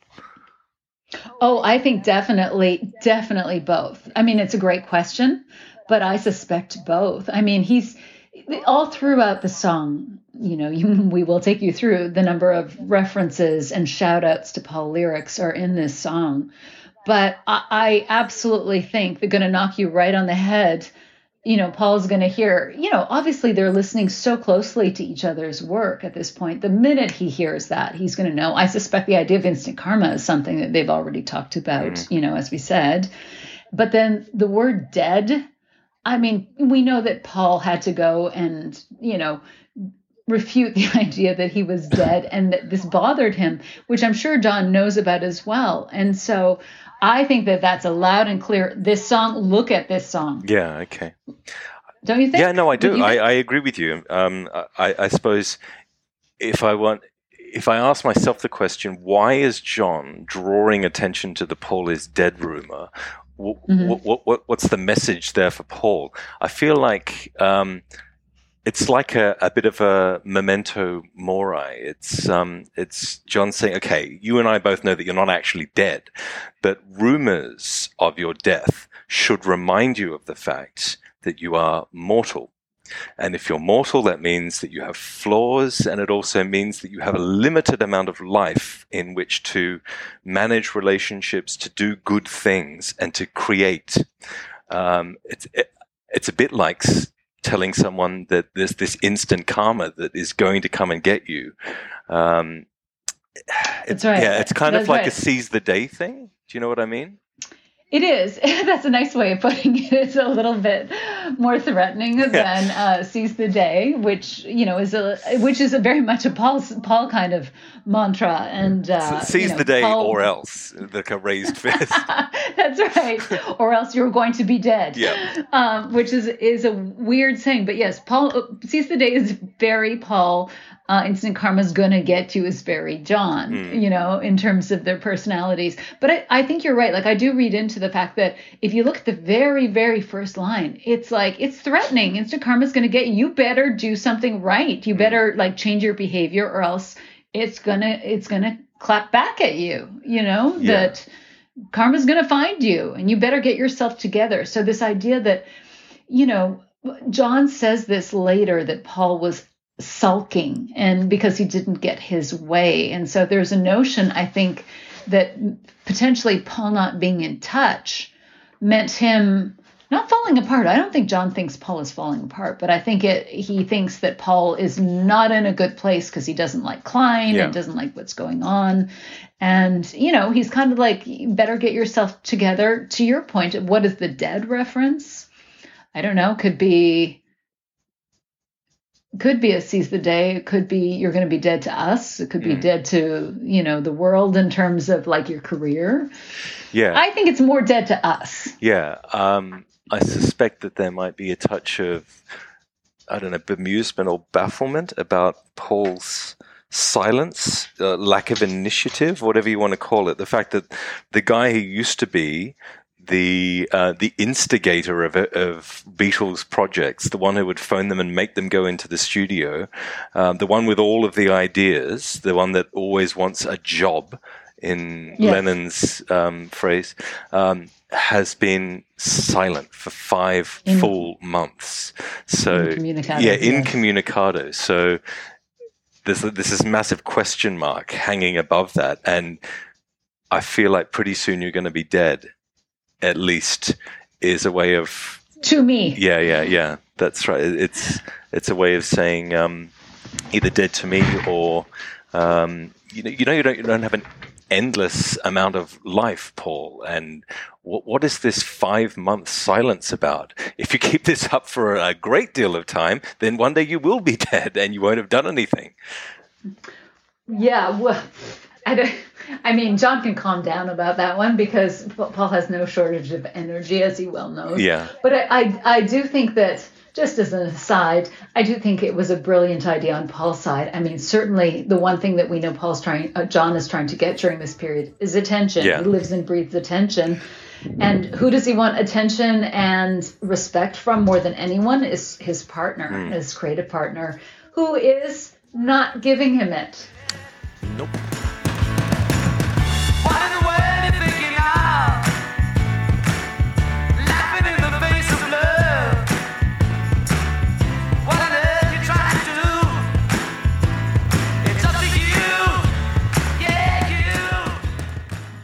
so next next line, uh, what in the world you thinking of? Laughing in the face of love. What on earth you trying to do? It's up to you. Yeah, you. Um, can I take the first two of these before the second two? Sure. What in the world are you thinking of? Laughing in the face of love. So, John seems to imply that the love referred to is his. He doesn't say it explicitly, but if he's being accusatory and he's using the word love, to me Yep. that suggests that his, he feels like his love has been rejected in some way, shape, or form. Uh, I want to ask, uh, whose is the face of love? Is is he talking about his own face? I, I think so. I, I you know it's hard. Well, it's hard to know, Mm. but I agree. There is a sense of rejection in that. Yeah, um, laughing in the face of love because you sort of get it from John's perspective of being laughed at uh, and rejected are the things that I think John absolutely is terrified of. And um, so this idea of laughing in the face of love, it, is it John and Yoko? Is it Could be. John? When he's speaking when he's speaking to Paul, it could just be John. You know, the one the guy that pulls down his glasses and says, It's only me, you know, I love you Mm. you know his face could be the face of love it could be john and yoko and their peace mission you know the peace product um and that could be love yeah. you know peace and love baby Yeah, I'm in two minds about this one. There's a part of me that thinks this is John talking to anyone who reads a newspaper article about the John and Yoko roadshow and who laughs derisively at it. And he's reminding them that what they're doing is a product of love. And so how dare you think that that's something to ridicule? Um, absolutely i agree and i i think that it is part of this line is absolutely true because john says versions of this many times when being interviewed you know he is kind of very um prickly about this particular he's very aware of the fact that they are being ridiculed yeah. But just given our secondary reading of this target of potentially Paul McCartney, It, it does. It, it makes one wonder if it's something more personal. That's right. I mean, another way to read "What in the World You're Thinking of, Laughing in the Face of Love" is less "I'm in love with somebody and you thought that that was really funny," and more "I offered you love, and rather than Yes. accepting it, you threw it back in my face with laughter." Yes, and that, that I, I I read it both ways. me that you know we we can think about it as, hey Paul, what are you doing, laughing at our love and peace, our peace mission, you know, and and what we're offering to the world, and thinking it's ridiculous and not.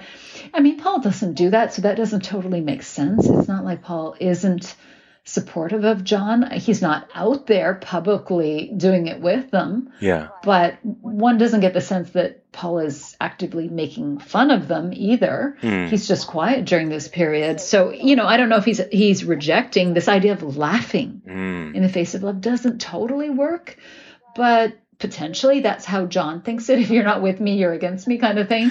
Yeah. Or it could be that we don't know what's going on in their life. We know that something happened between them. And there could be that John feels like he was trying to connect, was trying to offer love. And it just wasn't embraced or accepted by Paul. And you know, it's a similar theme now that I think about now that we're talking about it in While My Guitar Gently Weeps Mm. You know, I don't know why nobody told you how to unfold your love. Um, it, it, there's this kind of notion of somebody can't figure out how to accept love. Mm. Yeah, we suppose we know that Paul McCartney can be maybe a bit uptight when it comes to expressing feelings of a tender nature for other men. Yes, yes. He's talked about it. children and children and women. It's fine, Mm. and animals, but but yeah, there is. You know, by all accounts, or by many accounts, the the Beatles were very possessive and i- intimate with each other. You know, they were very connected. But you know, Klein actually makes a point. I don't want to believe much of what Klein said because he, he's full of shit most of the time. So, but he did make the point that John said that he Klein said that John really loved Paul, Mm. but that he felt like every time that he let Paul in, Paul hurt him. Mm. So, you know, again, that's taken with a large uh, pinch of salt. Um, but if there's some truth to that, it could be what we're talking about that John, for some reason, wanted more of an intimacy with Paul and felt like he was rejected in some way. Yeah, there's that other line uh, nobody hurt me the way Paul hurt me. Um, I can't remember who said Yoko. it. Yeah, that's Yoko. right. Yo- Yoko. Oh well, you, yes, Yoko said that John John said that. Mm. Yeah, nobody hurt me. Yeah, Yeah, and so uh, like an implication of this to lines like "What on earth are you're thinking of, laughing in the face of love" might be every time I let my guard down and open myself up, I was repaid for that kind of act of bravery um, by being rejected i- in some way. yeah, yeah. what on earth are you trying to do? Uh, Does this to you um, express like exasperation or bemusement at, at Paul's lack of activity or his actions? Is this a line about how the endlessly inventive prince of swinging London town is now in this remote hill somewhere in Scotland doing nothing? And he's saying, What's all that about? I don't know. I, I think it to me I read it as like what is your end game? What are you trying to do? You know, Eh, what are you trying what is what is your goal? You know, with your own management. What do you plan to do? Like you're not going to get all of us on board. Mm. So what's the end goal here? You know, it's up to you. Yeah, you. You can come back and resolve everything to, tomorrow if you come in sign with Klein. You know, just you need to make that decision. That's more how I read is that John is like, I don't even know what your point is. Yeah, I see what you're saying. It's like um, it's up to you. Yeah, you. It's you bear responsibility for what happens next in this particular story. You're the one who stopped coming into Apple. You're the one who's disappeared and is uncommunicative. We're the ones who are here in London doing stuff. So it's actually now your responsibility to come back. That's right. That's right. It's up to you. Yeah, you. I think you're right with the word responsibility. He's placing that on Paul and he's sort of questioning. there is this sense like, well, the three of us are on board. It's up to you to make it happen. And I guess to some extent, you know, I've never really thought about this from John's perspective at this point, but let's assume that John is potentially willing to compromise you know, he might be saying, What game are you playing, Paul? I don't even know what you want. Mm. You know, like, I don't know. You're in Scotland, and, you know, I, I've suggested the 442 meeting, uh, you know, option. I have suggested Klein. I've given you the option of doing my songs. Wh- What do you want? Yeah, sure. Reasonable question. Yeah, yeah. Or and again, like from John's perspective, what does he think that what would make Paul happy at this hmm. point? Because you know, just having his own management team in in the long run probably is not a go- good long term solution. it's not very them, sustainable, You know, is it? no, it's not sustainable. Exactly. and and going to Scotland and not saying or doing anything is not going to solve problem that now exists either. It's it's the kind of problem that Yeah. needs to be faced rather than run away from. Yeah. Okay, next line. So, do you want to just do, so instant karma is going to get you, going to look you right in the face. The, again, this idea of right in the face. Mm. Yeah, it's yeah, it's similar to laughing in the face of love, isn't it? Yes. Um, yes. But something about this suggests that even if it's the face of love that is now being referred to again, it's a face which is kind of turned on the listener or the song's addressee, like returning their gaze to meet whatever challenge this is head on. Um, it, like John in provocative mode again. Do you know what I mean? Yes. Yes. It is very produ- provocative. Like you can't look away. Yeah. This is gonna. This is gonna find you. Mm. Um, better get yourself together, darling. Join the human race. Hmm. Yeah, I was going to mention the word darling before, which is there in the first um, verse of the song in its original lyrics, but is crossed out. But then John handwrites the word darling in here. Um, you better get yourself together, darling. Uh, I mean, I suppose it's tempting to think that darling may be another reference to a song, a bit like uh, Gonna Knock You on the Head reminds us of Maxwell. Does darling remind you of Oh Darling? Well, it certainly could. I mean, I I uh, certainly think that darling is a code word between them. That is just my own hypothesis. But yes, it, it it both refers to I think oh darling potentially, but also to a lot of other songs. They do use darling a lot, but it seems like in these these um, songs specifically between them, there are certain words that they use repeatedly fool "darling." um you know there's a few others so Yeah. or it could just be like you said if we're if we're looking at paul's songs in the past couple of years that he's referring to it could be oh darling that he's referring to Could be because it's tempting to read Oh Darling as a song about the fracturing relationship between Lennon and McCartney, isn't it? Yep. And you know what? If you actually look at the song, the lyrics, you know, he, he- he's basically talking about somebody who's falling apart and almost died, you know? Yeah. So uh, this is this is kind of like a very unsympathetic statement to that song. Well, you better get yourself together, darling. Join the human race. Mm. You know, it's uh, John's really lacking empathy for Paul. Again, total hypothesis here, or to, totally speculative. You know, I've always wondered that Paul seems to be reaching out a little bit with songs Yeah. in '69, which don't seem to impact John at all. Yeah. So, you know, he's still mad about whatever it was, you know, and, and to me, mm-hmm. this line is a little bit like that. Like, oh, you think you're falling apart. Well, better get yourself. Don't, don't even try that bullshit with me. It's in a way, it seems uncharacteristically British of John Lennon to to phrase it like that. It's like a very stiff upper lip. Pull yourself together, man. kind of thing. Do you know what I mean? Let, Oh, let's not make a scene. Let's not get emotional. Pull yourself together. Nah, I don't read it that way. I mean, I, I guess you could read it that way, but better get yourself. No, fair I. I, I see it. I see it much more unsympathetically. Like, do you don't even pretend you're falling apart. You don't care. You don't give a shit. You're not even human. Why don't you join the human race of us people that feel things? Yes, you're the Colossus McCartney. Um, yeah, I, I take the point.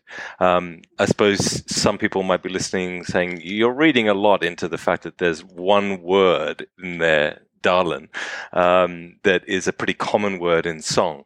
Um, Yes. But, and I'd say, yeah, I hear you.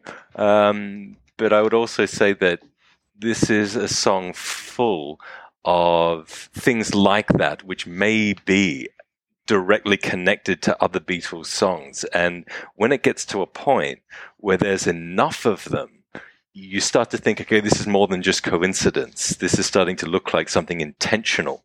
Um, and maybe now's a good time to point out that Instant Karma begins with a musical callback. There's two piano notes, which are identical to the two notes that open the 1962 Cavern performance of Some Other Guy. The chord structure is the same. It's also the same chord structure for All You Need Is Love. Well, I think that's a big deal. Yeah. Because I suspect Paul McCartney pays more attention to a chord, Oh, yeah. uh, to a shared chord, to a song that they sung together. You know, that would probably catch Paul's attention more than anything. Now, John has actually expressed admiration for this song and how much he's talked about how much he loves this song. So it could just be that. But I do suspect the fact that he starts with this is a very clear, you know, flag. Hey, what, you know, over here. Hmm.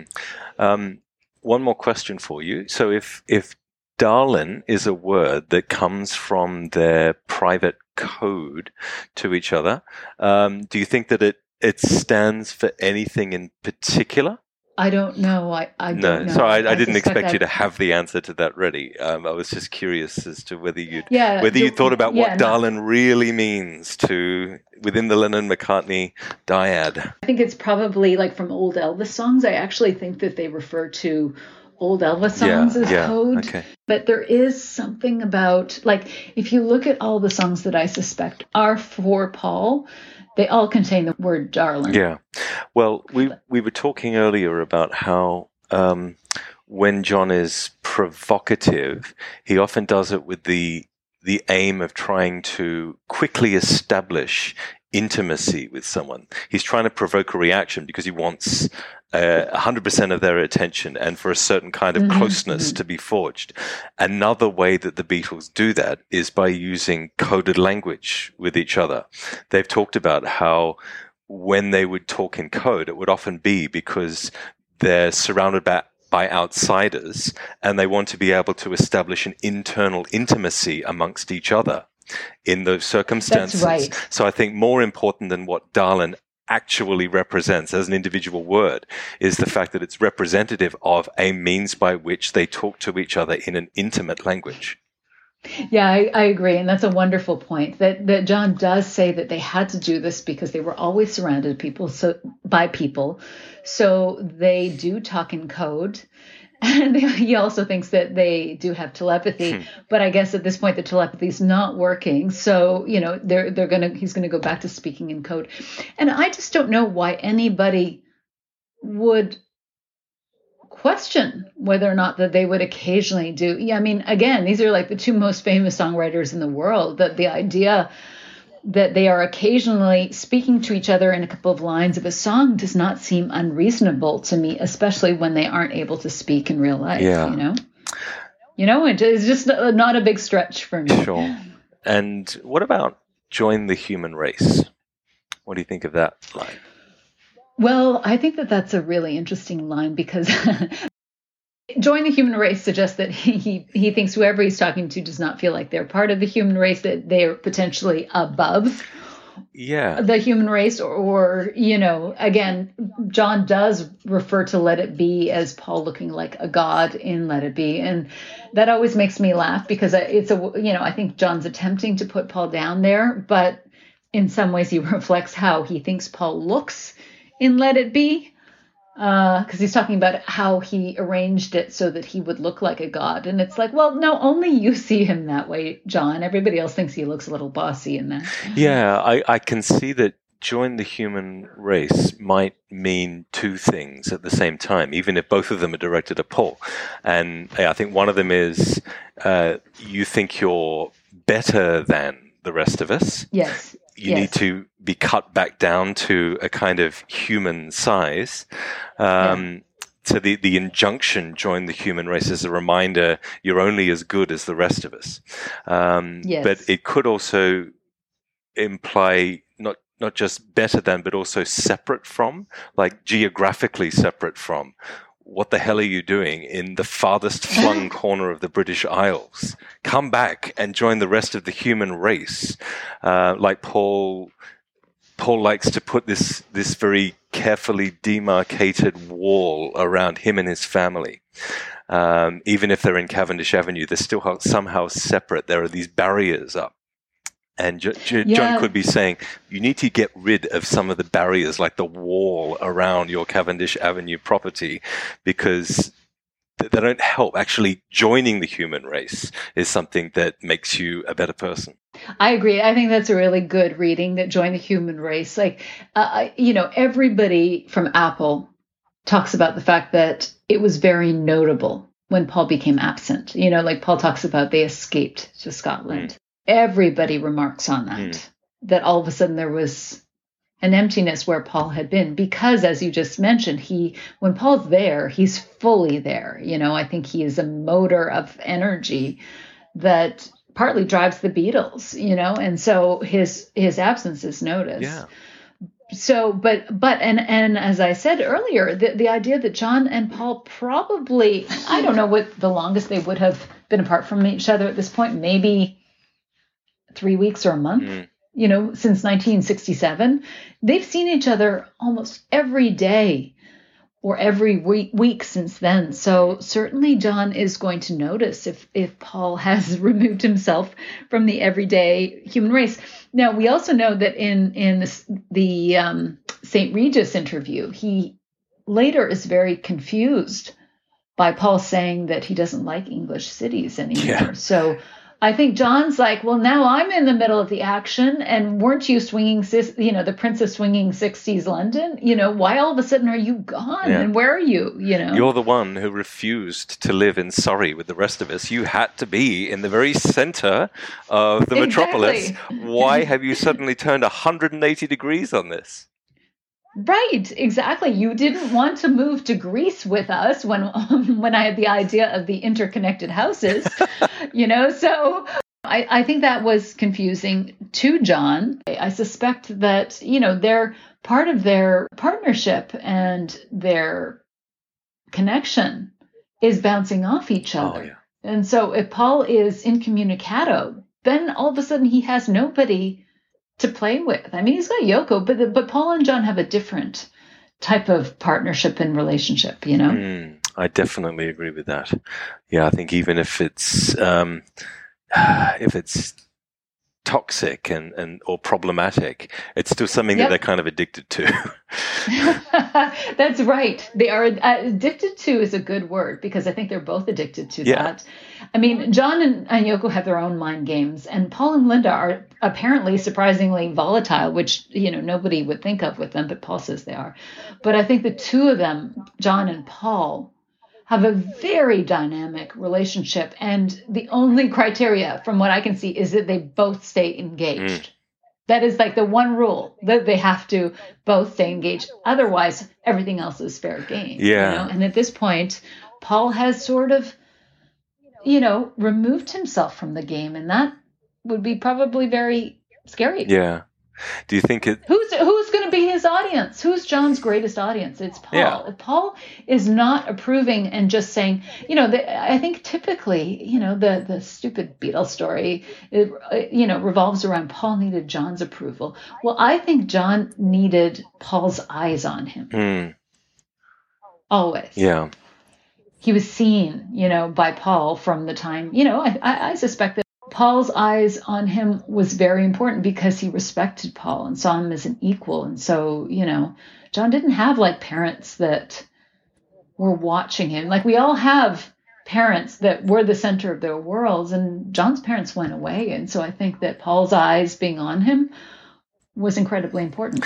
Yeah, we you were talking about how Instant Karma is a song that has these provocative, angry, righteous, emotional, insistent qualities.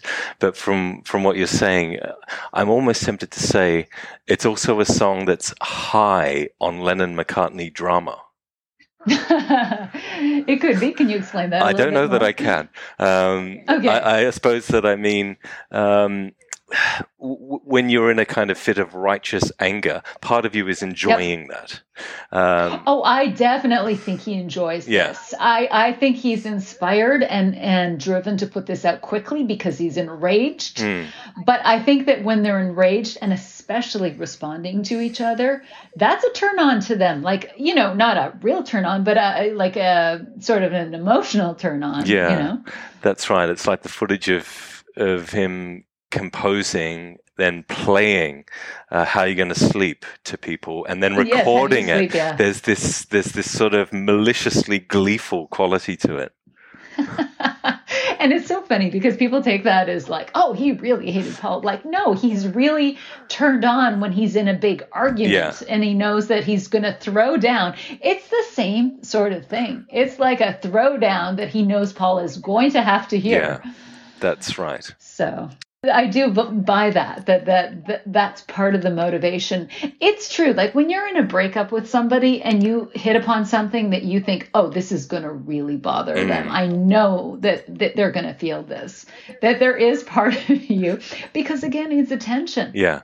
You know that they are going to notice. That's right. It's the um, the 1970 equivalent of a an endless text message that doesn't get responded to, and so there's like another one and another one and another one. yes, exactly, exactly. John has thrown out a, a provocative text message that there's just silence, and he's like, "Well, that isn't fun." yeah. So he's back with with a new one. So okay, so if we go to the next Okay. lines, so do you want to read? Sure. How in the world are you going to see laughing at fools like me? Although originally that lyric read laughing at the likes of me. Another very British Ooh. expression. Um, but he's crossed out the likes of and he's written in fools like. Is this a loaded term, Diana? Well, I th- believe I just said that I think that fool is a, is a uh, is a code word, but I am especially encouraged by the fact that he crossed his words out and inserted the word Mm. fool. Like he's inserted the word darling, he's inserted the word, word fool, which to me suggests that they are again potentially, again potentially coded words or words that will stand out. Yeah, and I think in the case of fool, it might be a little easier to define what associations it carries within the Lennon McCartney lexicon of coded language. Um, Mhm. I think it, it it, it's used in more than one sense, but I think here it takes on the quality of a Shakespearean fool, which which means like a, a jester or a clown who who may appear ridiculous or naive, but who possesses a, a kind of wisdom or pithy wit which is lacking in more conventionally straight people.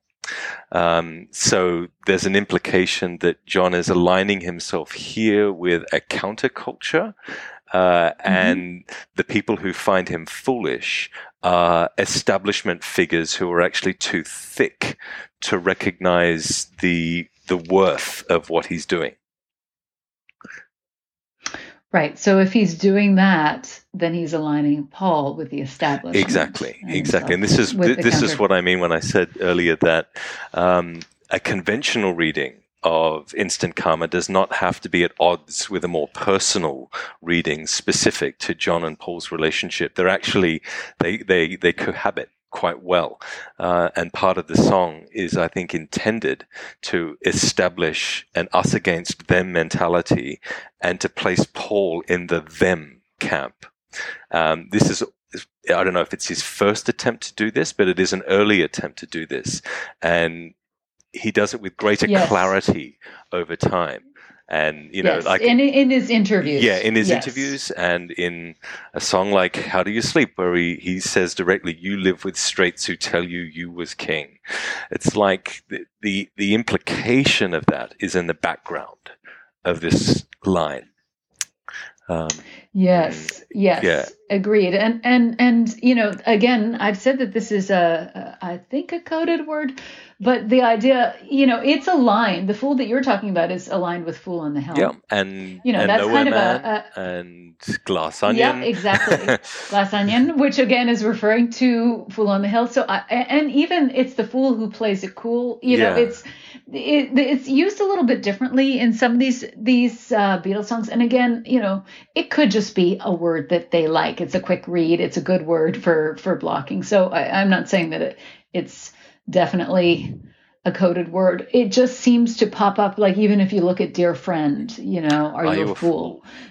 Yeah. So it's just some of these words repeat, which makes me think that, you know, it could have some additional Yeah, meaning to them. yeah. I think it's a little bit like walrus in that the very first Yes. time it's used, it might not have any special meaning that even John could articulate or define.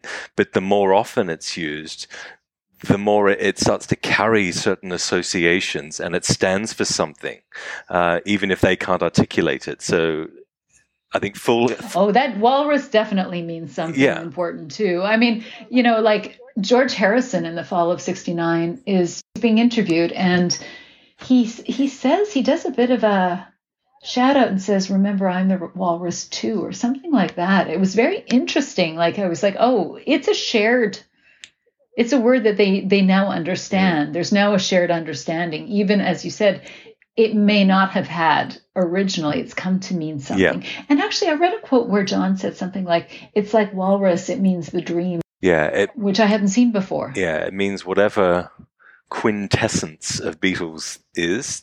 Walrus Exactly, represents exactly. that. Um, Exactly. Yeah, and and yeah, Fool carries its own associations, and John is conscious enough of them in the. Um, I think it's still in the Twickenham rehearsals where you hear on the Nagra, Nagra tapes. He asks Paul, "Who is the fool, Paul? Who? Who?" I know. I know that I always find that um, intriguing. Mm. That John is asking Paul, you know, who it is. Yeah, teasingly. And then, well, teasingly, but I think he's also looking for an answer. You know, like I, I and you know, Paul asked John some question that he's wondering. Like they, they're kind of. I find the Twickenham conversations really interesting because they drop lyrics to each other they put questions out then they don't really answer them like there's a lot of communication that's going on that i think we don't don't totally understand mm-hmm. more communicating than we would think Yeah, I, I agree.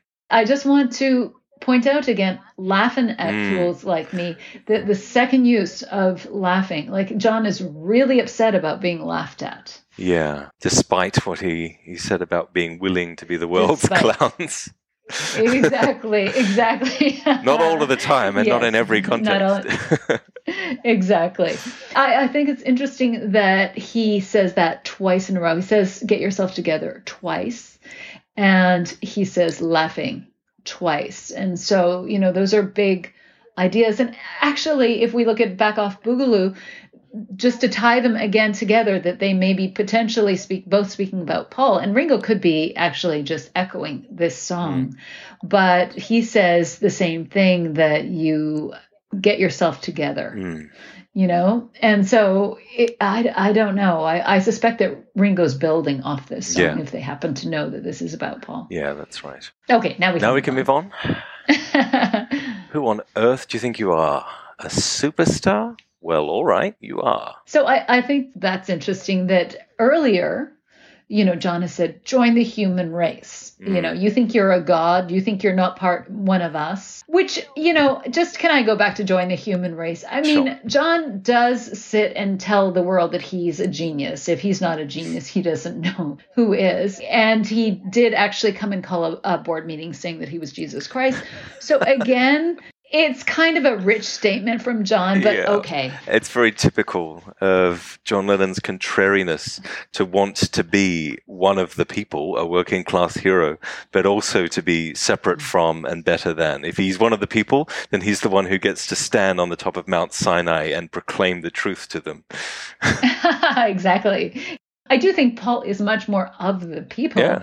than John. So it is a, kind of a ridiculous statement. But the thing is, is I think that at this point, John feels like that about Paul. You That's know, there is right. this notion that he thinks Paul thinks he's better than us, Yeah. which is incredible when you look at the Beatles story right now, we all feel badly for Paul. And, and and to connect it to this next statement, who the hell do you think you are? A superstar? Well, right, you are. Okay, so John is actually willing to concede. Yeah, I find that interesting. It's one of the most curious things in these lyrics that they don't deny the subject's superstar status. They, you Yes. think that having introduced that idea, he'd say, "Well, no, you're not," but he, he confirms it. Yes, all right, yes. fine, you're a superstar.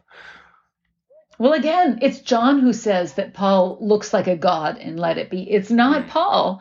So, John, again, this is what I think gets missed in the breakup or, or, or is a.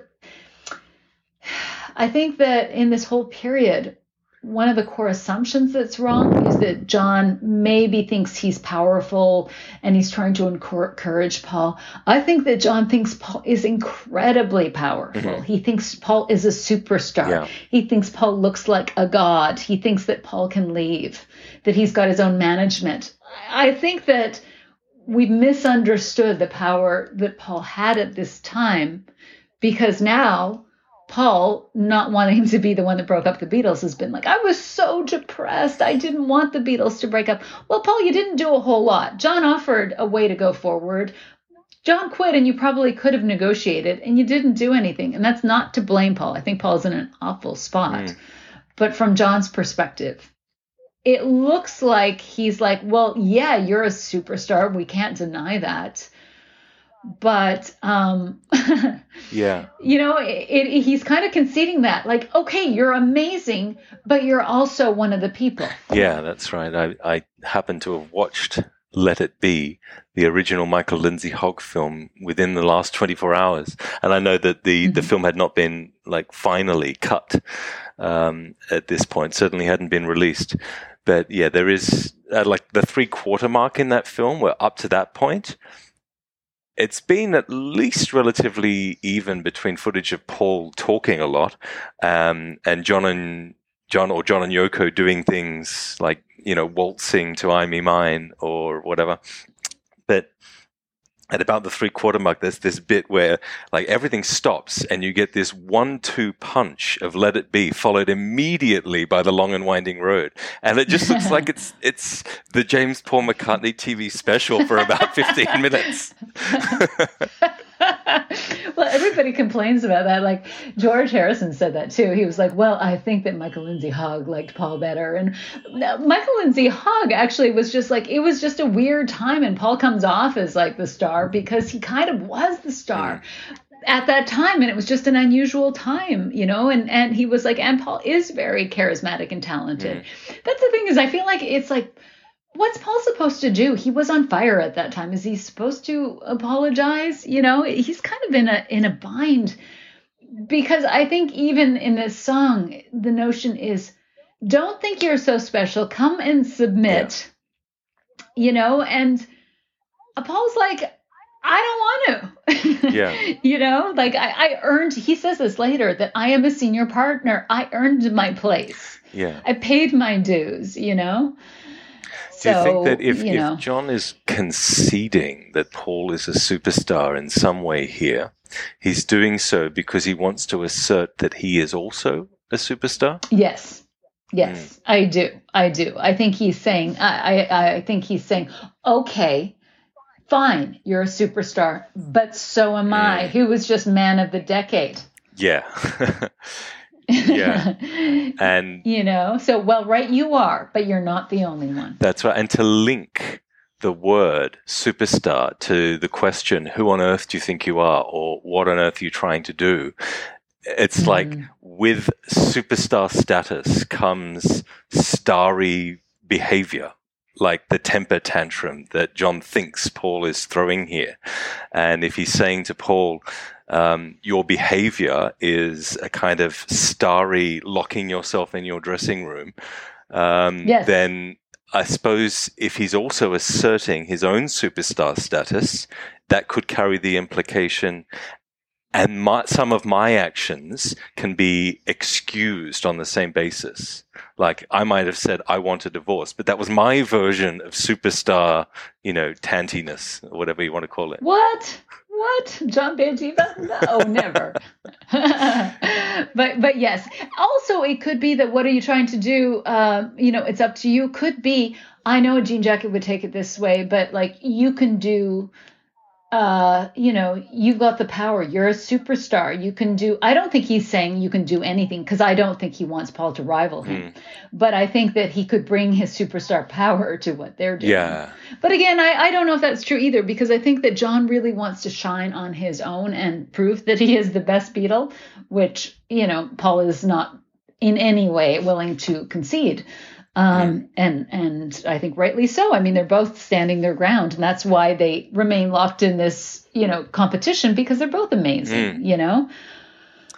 But um, you know, just to your point about Paul, uh, Paul's diva ways, you know, first of all, I hate that idea that Paul's being a diva Feminizes because that's again. a Lewisohn. well, it feminizes him, but it's also a stupid. It's a it's a Lewisohn um, kind of characterization, and I think here Paul is rightly being bullied and treated very badly, and you know has decided to remove himself from the situation. You know, when we look at it from Paul's perspective, and so to characterize that as Paul being a diva is unfair. However, to th- say that John thinks he's being a diva is fair. And, you know, like later on, a couple months later, this is a quote it's a simple fact that he can't have his own way, so he's causing chaos. And then he said, I don't care what you think of Klein. Call Klein something else. Call him Epstein for now. And just consider the fact that three of us chose Epstein. Paul was the same with Brian in the beginning, if you must know. Used to sulk and God knows what. Wouldn't turn up for the dates or the bookings. It's always been the same, only now it's bigger because we're all bigger. It's the same old game. So, you know, he is accusing Paul of playing a game. You know, not quite admitting the fact that he's playing a ga- mm. game. And again, this idea that I think this is a very long game on John's part, that, you know, they're playing a game here. And he also talks about Paul in, in relation to Ringo. He was like, oh, Paul was just on an ego trip. So again, both of these reflect how John sees Paul at this time. He's not feeling badly for Paul. He doesn't think, he's not worried about Paul. Mm-hmm. He says he's, you know, causing chaos because he can't get his way. Yeah. And he's sulking and on an ego trip.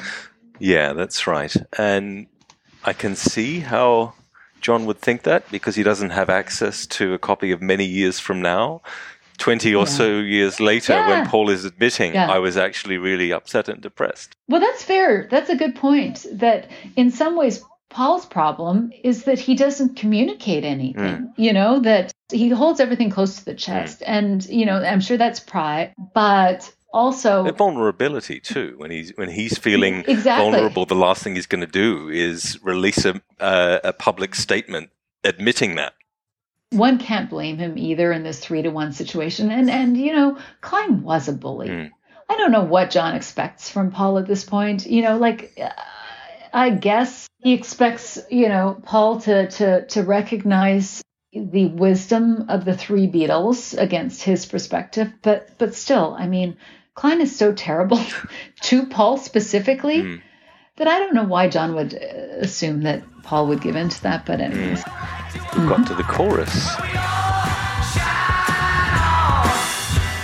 the moon and the stars and the sun, where we all shine on. Everyone, come on. Well, we all shine on like the moon and the stars and the sun. where we all shine on. Everyone, come on. right. So, what song does this remind you? of? Uh, we have already mentioned it, listeners, once or twice in the context of this Mm-hmm. discussion. Um, it does remind me of There is still a light that shines on me. Shine until tomorrow, let it be. That's right. There there are differences, So- though. There are important differences between what Paul sings there and what John sings here. And Yeah. as far as I can see, I see three main differences. Um, Paul sings, There is still a light that shines on me. John sings, Well, actually, we all shine on, which seems to carry the implication not just Yes. you. like it's a bit like George would You say. diva. Yeah, George said, you know, he's making he, he's talking specifically about the imminent breakup of the Beatles, and he, he makes that analogy between a flower being pretty but a garden being beautiful. Um, That's right, Yeah, the yes, the sum of the Beatles is greater than its parts, and John could be making a similar point, but it's not just that. I think Paul sings, There is still a light that shines on me. So in his song, the light is something that's doing the shining and it's illuminating him. Um, hmm in a maybe a starry kind of way or in a chosen way, whatever you want to think. Um, John says, "We shine on. We all shine on." So it's not a case of a light shining on them. They are the light. They're the ones doing the shining. Um, it sounds like I'm talking about a Stanley Kubrick film now. I'm not. Um, and I, I, I may be kind of extending that a little bit too far to say this, but I'm tempted to say John's point might be the Beatles is not a vehicle for your success or fame or power or money. It's more than that. Uh, it's not a light shining on us. We are the light. Um, so it has more value than just a band that's there to make you rich and famous. Does that carry any weight with you? Well, uh, yes, I do think at you know it, it does it could mean that, but then I'm also struck by the fact that John has just given an interview and said that he doesn't care about George's songs in the charts. He only cares about his own. You know what I mean? So it's like I, I find you know this kind of generosity is kind of attributed to John, and maybe sometimes he feels like Yeah. this. It's like imagine, like sometimes in, when he's in, in an idealistic state, I think because he's lecturing Paul, it could well mean these things. Like, don't think I agree with you that it, that there is the movement from you know shines on me to we all shine on suggests that John feels like he's part of a larger collective, and Paul don't think you're so special. Mm. But at the same time, I mean, you know, John and Yoko are like the world's most famous people at this point. point, and you know, I think he, he again, man of the decade, uh, and I think he enjoys that.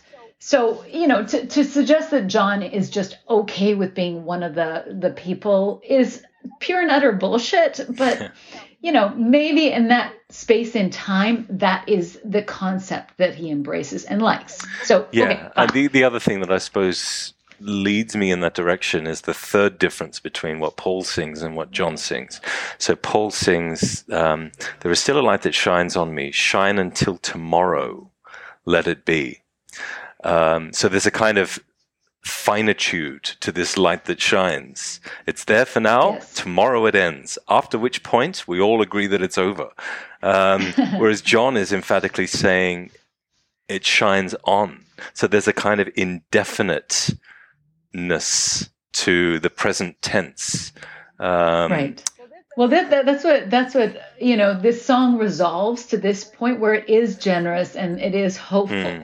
You know, like if if the instant karma was kind of threatening and scary, you know that this is where he sort of resolves and relaxes into something that's just more accepting, and we all shine on. We're all beautiful. Hmm. You know that that really is kind of a more loving part. But with Paul McCartney, yeah, it's kind of like again, it's the same message of don't think you're so special.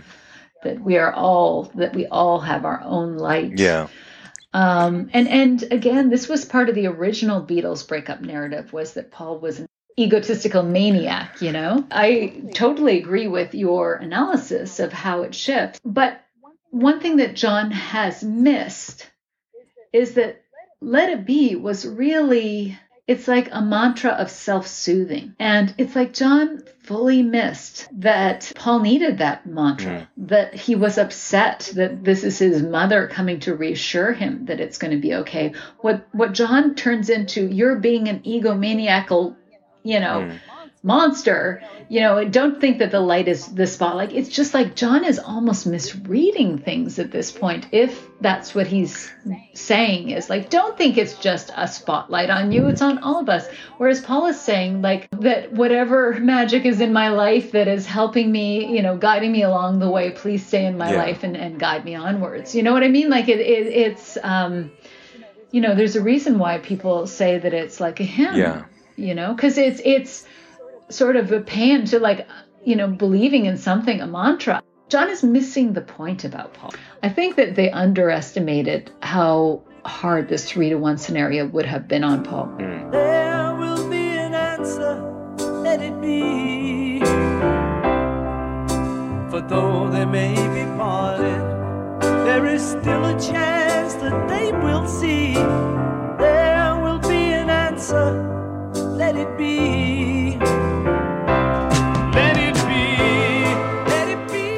Think that they didn't sometimes i think john lacks empathy specifically for mm-hmm. paul and they all do. They all think that paul needs to be knocked down for some reason.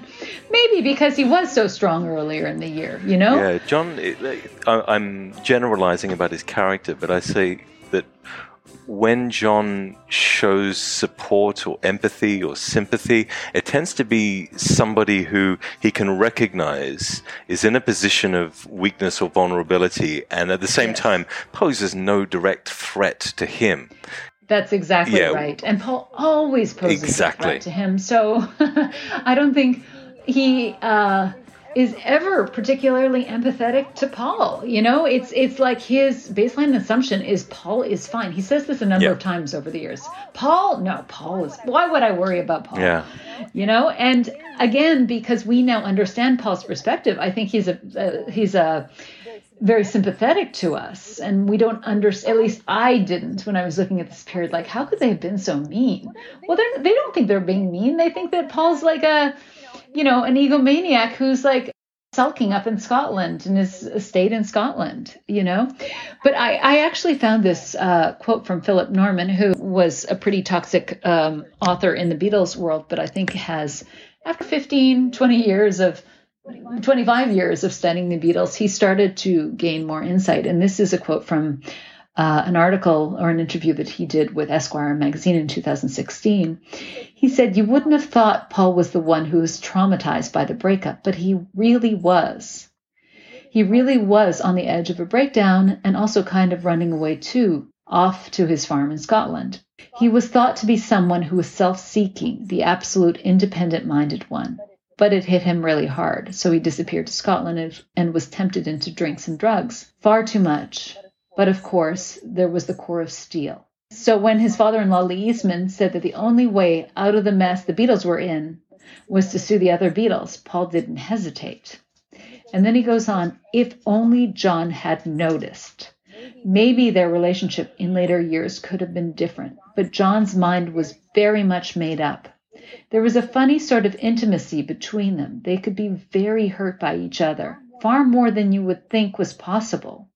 And so John just went on being hurt for the rest of his life. I also didn't realize the shadow of each. I also didn't realize how the shadow of each was cast on the other in the years after. Yoko told me about John sitting up late worrying over the fact that there were more cover versions of Paul songs than his. But then Paul was just as jealous of John and was always watching what John was up to. They just never stopped, really. And so, you know, I'll say this for Go Philip. Norman: for all of his faults as a biographer, he writes well, and I do admire Yeah. that in a writer. Well, he does write well, and the other thing is, is that eventually he gets how hurt John is. Hmm. That is, I think he gets John more than Paul. You know, he did write a, a biography, and he sort of it was his mea culpa, like I'm sorry, and I think he did provide a a, a sympathetic, sympathetic, if not especially insightful book on Paul. But he does get John. He does get how hurt John is, and I I really like this quote because it says two things that. Paul was much more hurt, but he is also steely. And I think that sometimes the steeliness is missed. And then he also flags the, the issue that John missed that Paul was hurt and traumatized by this. And, uh, you know, if only John had noticed, maybe their relationship in later years could have been different. But that John came to some conclusion and just decided to stay hurt for the rest of his life about Paul. And you know, so it, I I always wonder what hurt John so badly. You know, we don't know, but it, it seems to me that uh, uh, you know that question should be asked a little bit more in Beatledom. Yeah, you're right. Yeah, and one of the biggest faults that I can um, I can pin on Philip Norman is that he had an opportunity more than anyone else to find this out, and he chose not to follow it up. Couldn't be bothered. Oh my God! Yeah, it was isn't the story that you know he got the the phone call from Paul saying, "What did John mean when he said nobody hurt me like Paul hurt me?" And he had an opportunity to I don't know connect the dots, talk to Yoko, and he said, "Oh, but by the, that time, Shout had been published, and I couldn't be bothered." He couldn't be bothered to call Paul back, which I find so That's extraordinary, isn't it? It's extra- It's extraordinarily callous. And does not reflect well on him, so he should not tell that story. But he does, and we know that, and it it's very sad. I mean, he knows how much they loved each other. And again, I suspect he, when he did the bio on John, I think he got a different take of John. I think he potentially saw him in more this typical jean jacket, powerful man, you know, way originally with Shout. And then later, when he was writing the book on John, he got much more insight into how vulnerable and insecure and hurt John could be. And, uh, you know, g- got this insight that John was hurt. And you're right, he never got to the bottom of it. I wonder why. Did he not ask, or could he just not figure it out? I don't know. Maybe it's a cover story. Maybe he does know, but um, he's been sworn to secrecy, and so he's.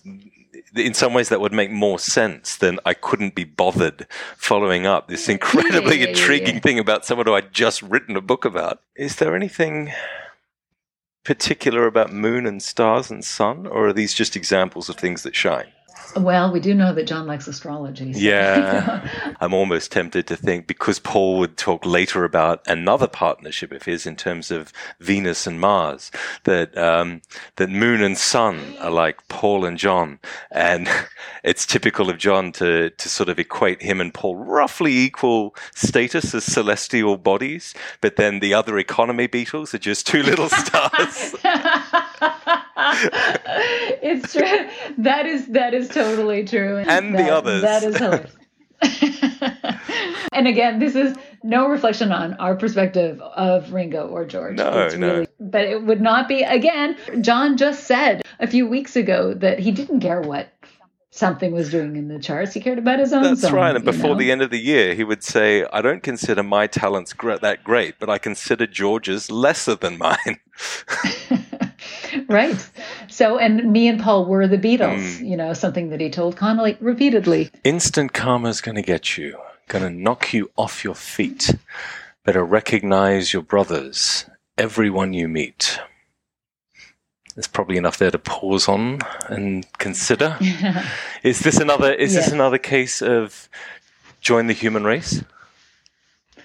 Well, I think so, but uh, but specifically, I think the brothers are probably the Beatles, you know, recognize your brothers. And again, you know, just thinking about what John, George said years later, where, you know, Paul was self centered and thought he was it. And, you know, so it, it's this idea of like, you need to see us. It, it's the same argument hmm. that we are all great. We are all, again, I, you know, John at least wants to be a, a John at least wants to be recognized, but he's using all of them. And and the fact that recognize your brothers, we all voted for Klein. We are your real brothers. You know, the Beatles say that that they are this brotherhood that nobody else understands. So it is like an acknowledgement. Yeah, we know that John is kind of obsessed with Paul's um, regard for family. Um, and it gets more intense um, the more you go into 1971. Uh, so maybe the word of the, the use of the word brothers is is calculated here to remind him that we might not be your biological family, but we're still a family Yes. to you. we are your family. I think that's an excellent point. I, I think that that is what he is doing is saying we are your family. We are the Beatles family. And again, I think that the idea of the, the Beatles family is incredibly important to John. Again, that they all signed the contract in September. You know, so even if John wants to go off and make his own album, they're tied to each other for years. And I think that was important to him. Like that's his family. That he's John's the one with that came up with the idea of moving to Greece and living together. So, you know, so this idea of them being their own community and brothers, I, I think you're really right to point to his use there is probably supposed to indicate to Paul, like, we know you value pa- Exactly. family. So who do you think's your your closest family? the next little chunk of lyrics. I'll read them once as you know, um, as indiscriminately as I can, and then I'll read them again and try and emphasize certain words, and then listeners Yes. should be able to pick up on what I'm I'm alluding to. Why in the world are we here? Surely not to live in pain and fear. Why on earth are you there when you're everywhere? Um, so to do it one more time. Why in the world are we here? Surely not to live in pain and fear. Why on earth are you there when you're everywhere? The words I'm emphasizing are here, there, and everywhere in that order. Right. The use of that song is interesting. Paul always refers to it as the song that John absolutely loved of his. Mm. And one of his own personal favorites of his compositions as well. Right. So he loves the song. He knows John does. So, you know, it's meaningful to them in some way. It could be because they both, you know, this could be John's way of signaling, you know, the song that I love. It could have some meaning between them, but certainly the use of here, there, and everywhere. I'm not entirely sure we can just ignore that, hmm. you know? Or maybe it's just John being poetic with Beatles lyrics, but at the same time, I mean, Yeah, like I, I think that by this point we're reaching like seven plus references to songs that are either Beatles songs or particularly Paul McCartney songs. And so again, the balance of probability has has shifted away from the coincidental or the accidental into the intentional, the deliberate.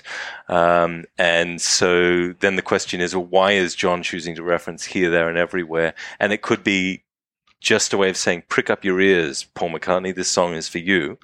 Um, and it could be something more particular to the, the particular weight, the significance that this song carries. He's throwing Paul a scrap know. or a crumb. Uh, here, No, no. Well, you know what? Okay, it could be. I will take that back, actually. That it could be that he is doing a lot of shout outs and in in lyrically shouting at Paul, sort of bullying Yeah. Paul. But this sort of sa- softens it. If this is a song that they both know that they both love, this could be a mark of affection or intimacy in the song. Yep. Potentially. Yeah, potentially. Yeah, think? no, I, I agree. Um, if he's softening and singing "We All Shine On," um, then he's already gotten to a point where he's kind of he's gotten over the the fit of pique to some degree, and he's willing yes, to yes, make yes, certain he's gotten it all concessions and allowances, and this could be one of them. By the way, that song Well, you wrote, just wanted to let you know I really love that song.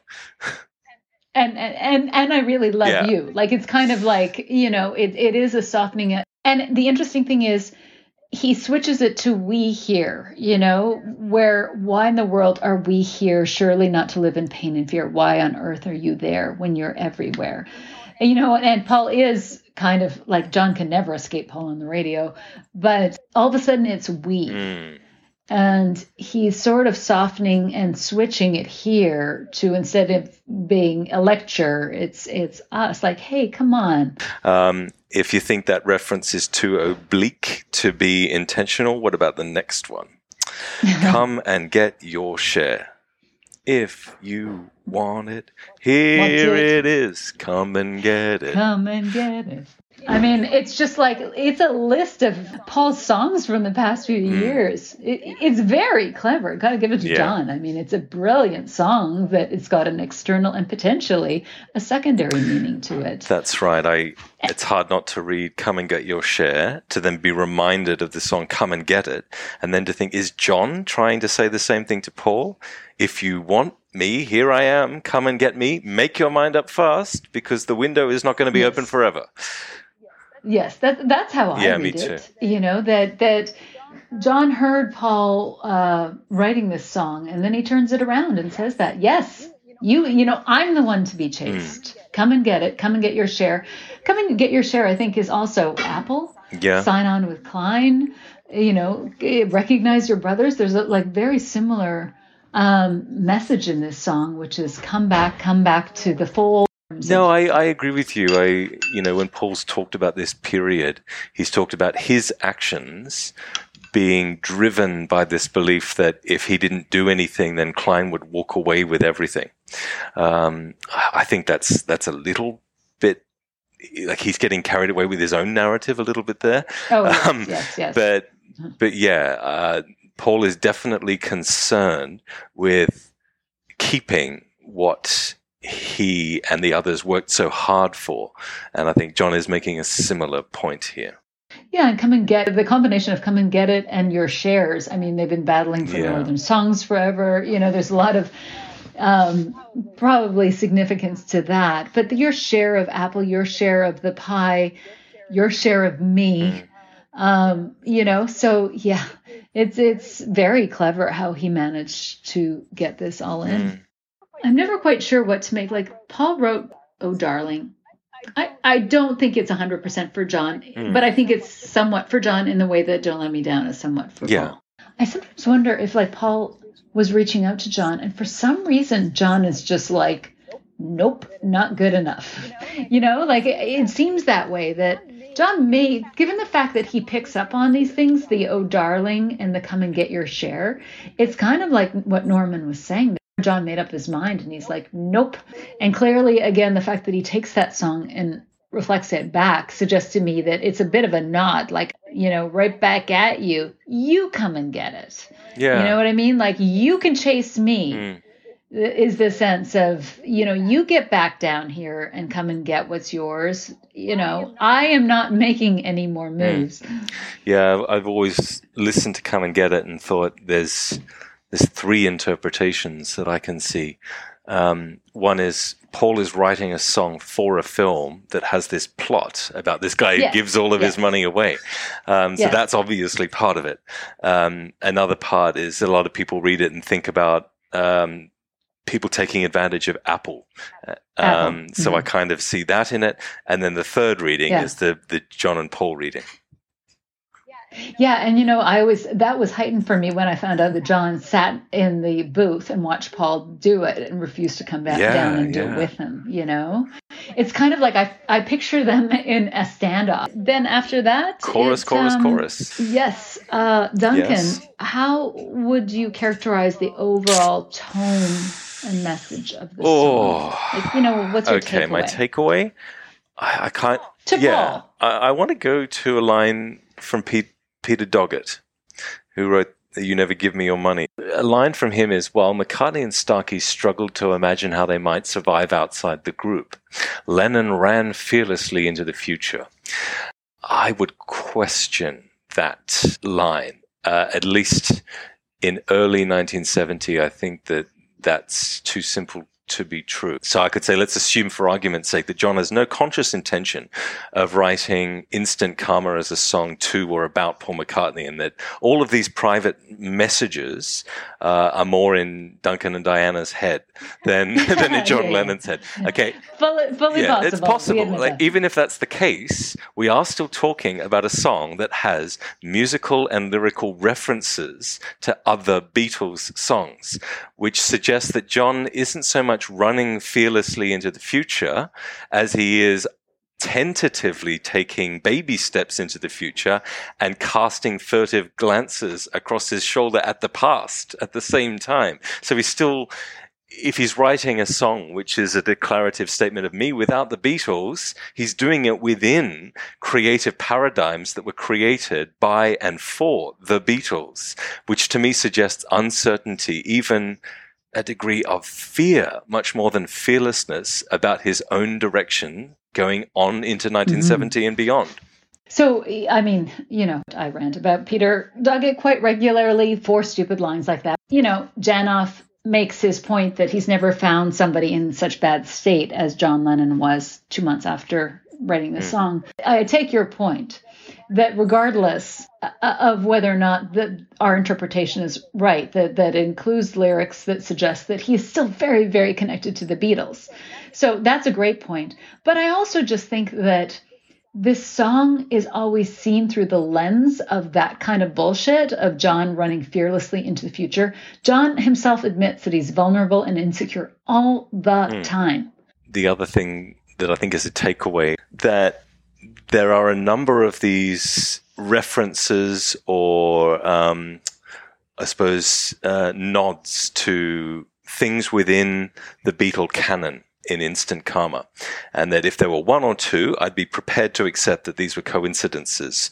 The number that we've drawn attention to over the course of this discussion, I think shifts the balance of probability into them being intentional. That John had Beatles and Paul McCartney in particular very much on his mind. And part of it is that these are calculated to draw attention um, to to prick up the ears of James Paul McCartney because John has something that he wants to say to him, and if that's the case, what does he want to say? I think the message is really there in that we all shine on. Uh, I'm as good as you are, and I know. I would I would add a secondary message Yeah, go on. that that I think is important, which is is the idea of get back Yeah. here. You know, recognize your brothers. You know the, that why are you there? You know, and so I I do think there is a come back to the fold. Yes. You know, but submit. Stop thinking you're special. Yeah, like the, you've used the phrase um, "coming back cap in hand" a couple of times, and I like Cap it. I think yeah. I think that's what he wants Paul to do. Um, Absolutely. I was wrong. You were right, John. Oh, fearless leader. yeah, John is. Where are we going to go? Yeah, John is like in this song. He's serving Paul humble pie and swallowed pride, and saying that after you've dined out on this particular meal, then we can talk.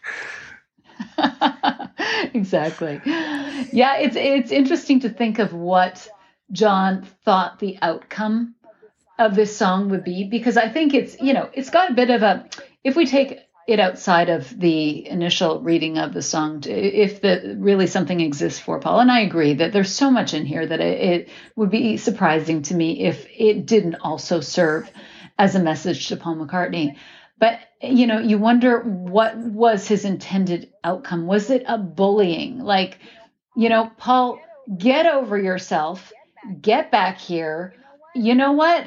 We will recognize you you know recognize us and come and get your share. Like whether or not it was in some ways bullying but in some ways saying there is an opening Yeah. like it is an olive it is a very spiked olive branch but it, it is an olive branch in some ways but I, I just wonder that John knows Paul so well, and we all know anybody who studied the Beatles knows that Paul does not uh, react well to being told anything. And I just think that this was dri- driven by John wanting to yell at Paul about something, which may not have been the right approach if he really wanted to bring Paul back. Yeah, I suppose to to bring all that back to uh, a a metaphor that's used a lot in recent discussion of this song. People talk about instant karma as a gauntlet thrown down. John throws down the gauntlet with instant karma in the hope that Paul will respond with something equally good. But to, to, to make the Okay. metaphor more exact, you don't throw down a gauntlet because you want someone to throw down another equally good gauntlet. You do it because you're picking a fight that you want to win. Um, Yes, you're not. You just end up with a lot of. yeah, gauntlets. that's right. I think if that was all it was. No, I up you one more gauntlet. Um, yeah, it's true, and and uh, I- I think you're right that this was the gauntlet thrown. If you're the way that you're talking about it is that it was the gauntlet thrown, like here's the bar, Paul. Now let's see what you can do. There could be something to that, and Paul loves competition, so you know maybe it worked in a way, in that you know, and again, I don't buy in for one second that John Lennon wants to encourage Paul to do something good. Paul has been outstanding. He's been a superstar all year. There's no reason to think that Paul is creatively challenged in any way. And John's whole point is to stand out and shine. and say I'm You the one that's is- just as good. Yeah. Exactly, exactly. So the idea that he wants to drive Paul into, you know, beating him, no. But I do actually buy that he might want to encourage Paul to re-engage mm. with him if they are in this infinite game. Yeah. You know, the, the main point is to keep playing it. And if Paul's in Scotland, he's not playing. That's you know? right. Yeah. Um, and all of this, I suppose, is a way of saying that John is not nearly as checked out of the Beatles in early 1970 as some would have us believe. Well, that's right. I think that's that's the main point of it. You know, I talked about that it could have some real implications for the Beatles story if we actually buy that he is reaching out to Paul in this song, trying to communicate with him in some way. That that suggests that they are having an ongoing conversation, that he is more connected or more engaged with Paul, and and with the outcome of what happens with the Beatles then we are led to believe when we just think that this is John's next move, you know, as the Plastic Ono band away from the Beatles. Like very different story than when you read that there's, you know, there's a really deep message for his partner in this song specifically to get over yourself and get back into the mm. fold, you know? Mm. Well said. Well, thank you. We did it, Duncan. This has been fantastic. And this is hopefully the beginning of many song analysis. So we hope we didn't piss too many people off. You can ignore it if you want. We're not saying it's true, but it could be. That's right. So hope you enjoyed it. Gonna knock you off your feet. Better recognize your brothers. Everyone you meet. Why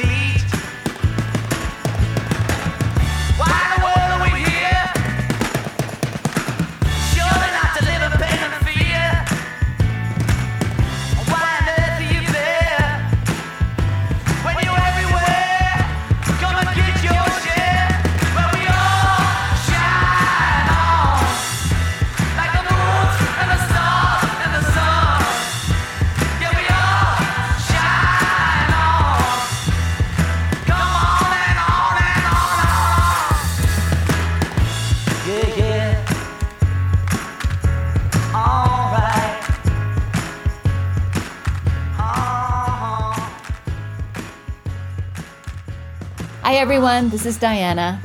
If you are enjoying listening to this podcast, please leave a review on Apple Podcasts or wherever you listen to podcasts. It will really help other people find the podcast. And I love reading reviews, mostly if they are good. So please leave a good review. Um, also, you can follow the podcast on Twitter, Facebook, Tumblr, Instagram, all under the name One Sweet Dream Podcast. And you can email us at one sweet dream podcast at gmail.com. Thanks. Look forward to hearing from you. Take care. Bye.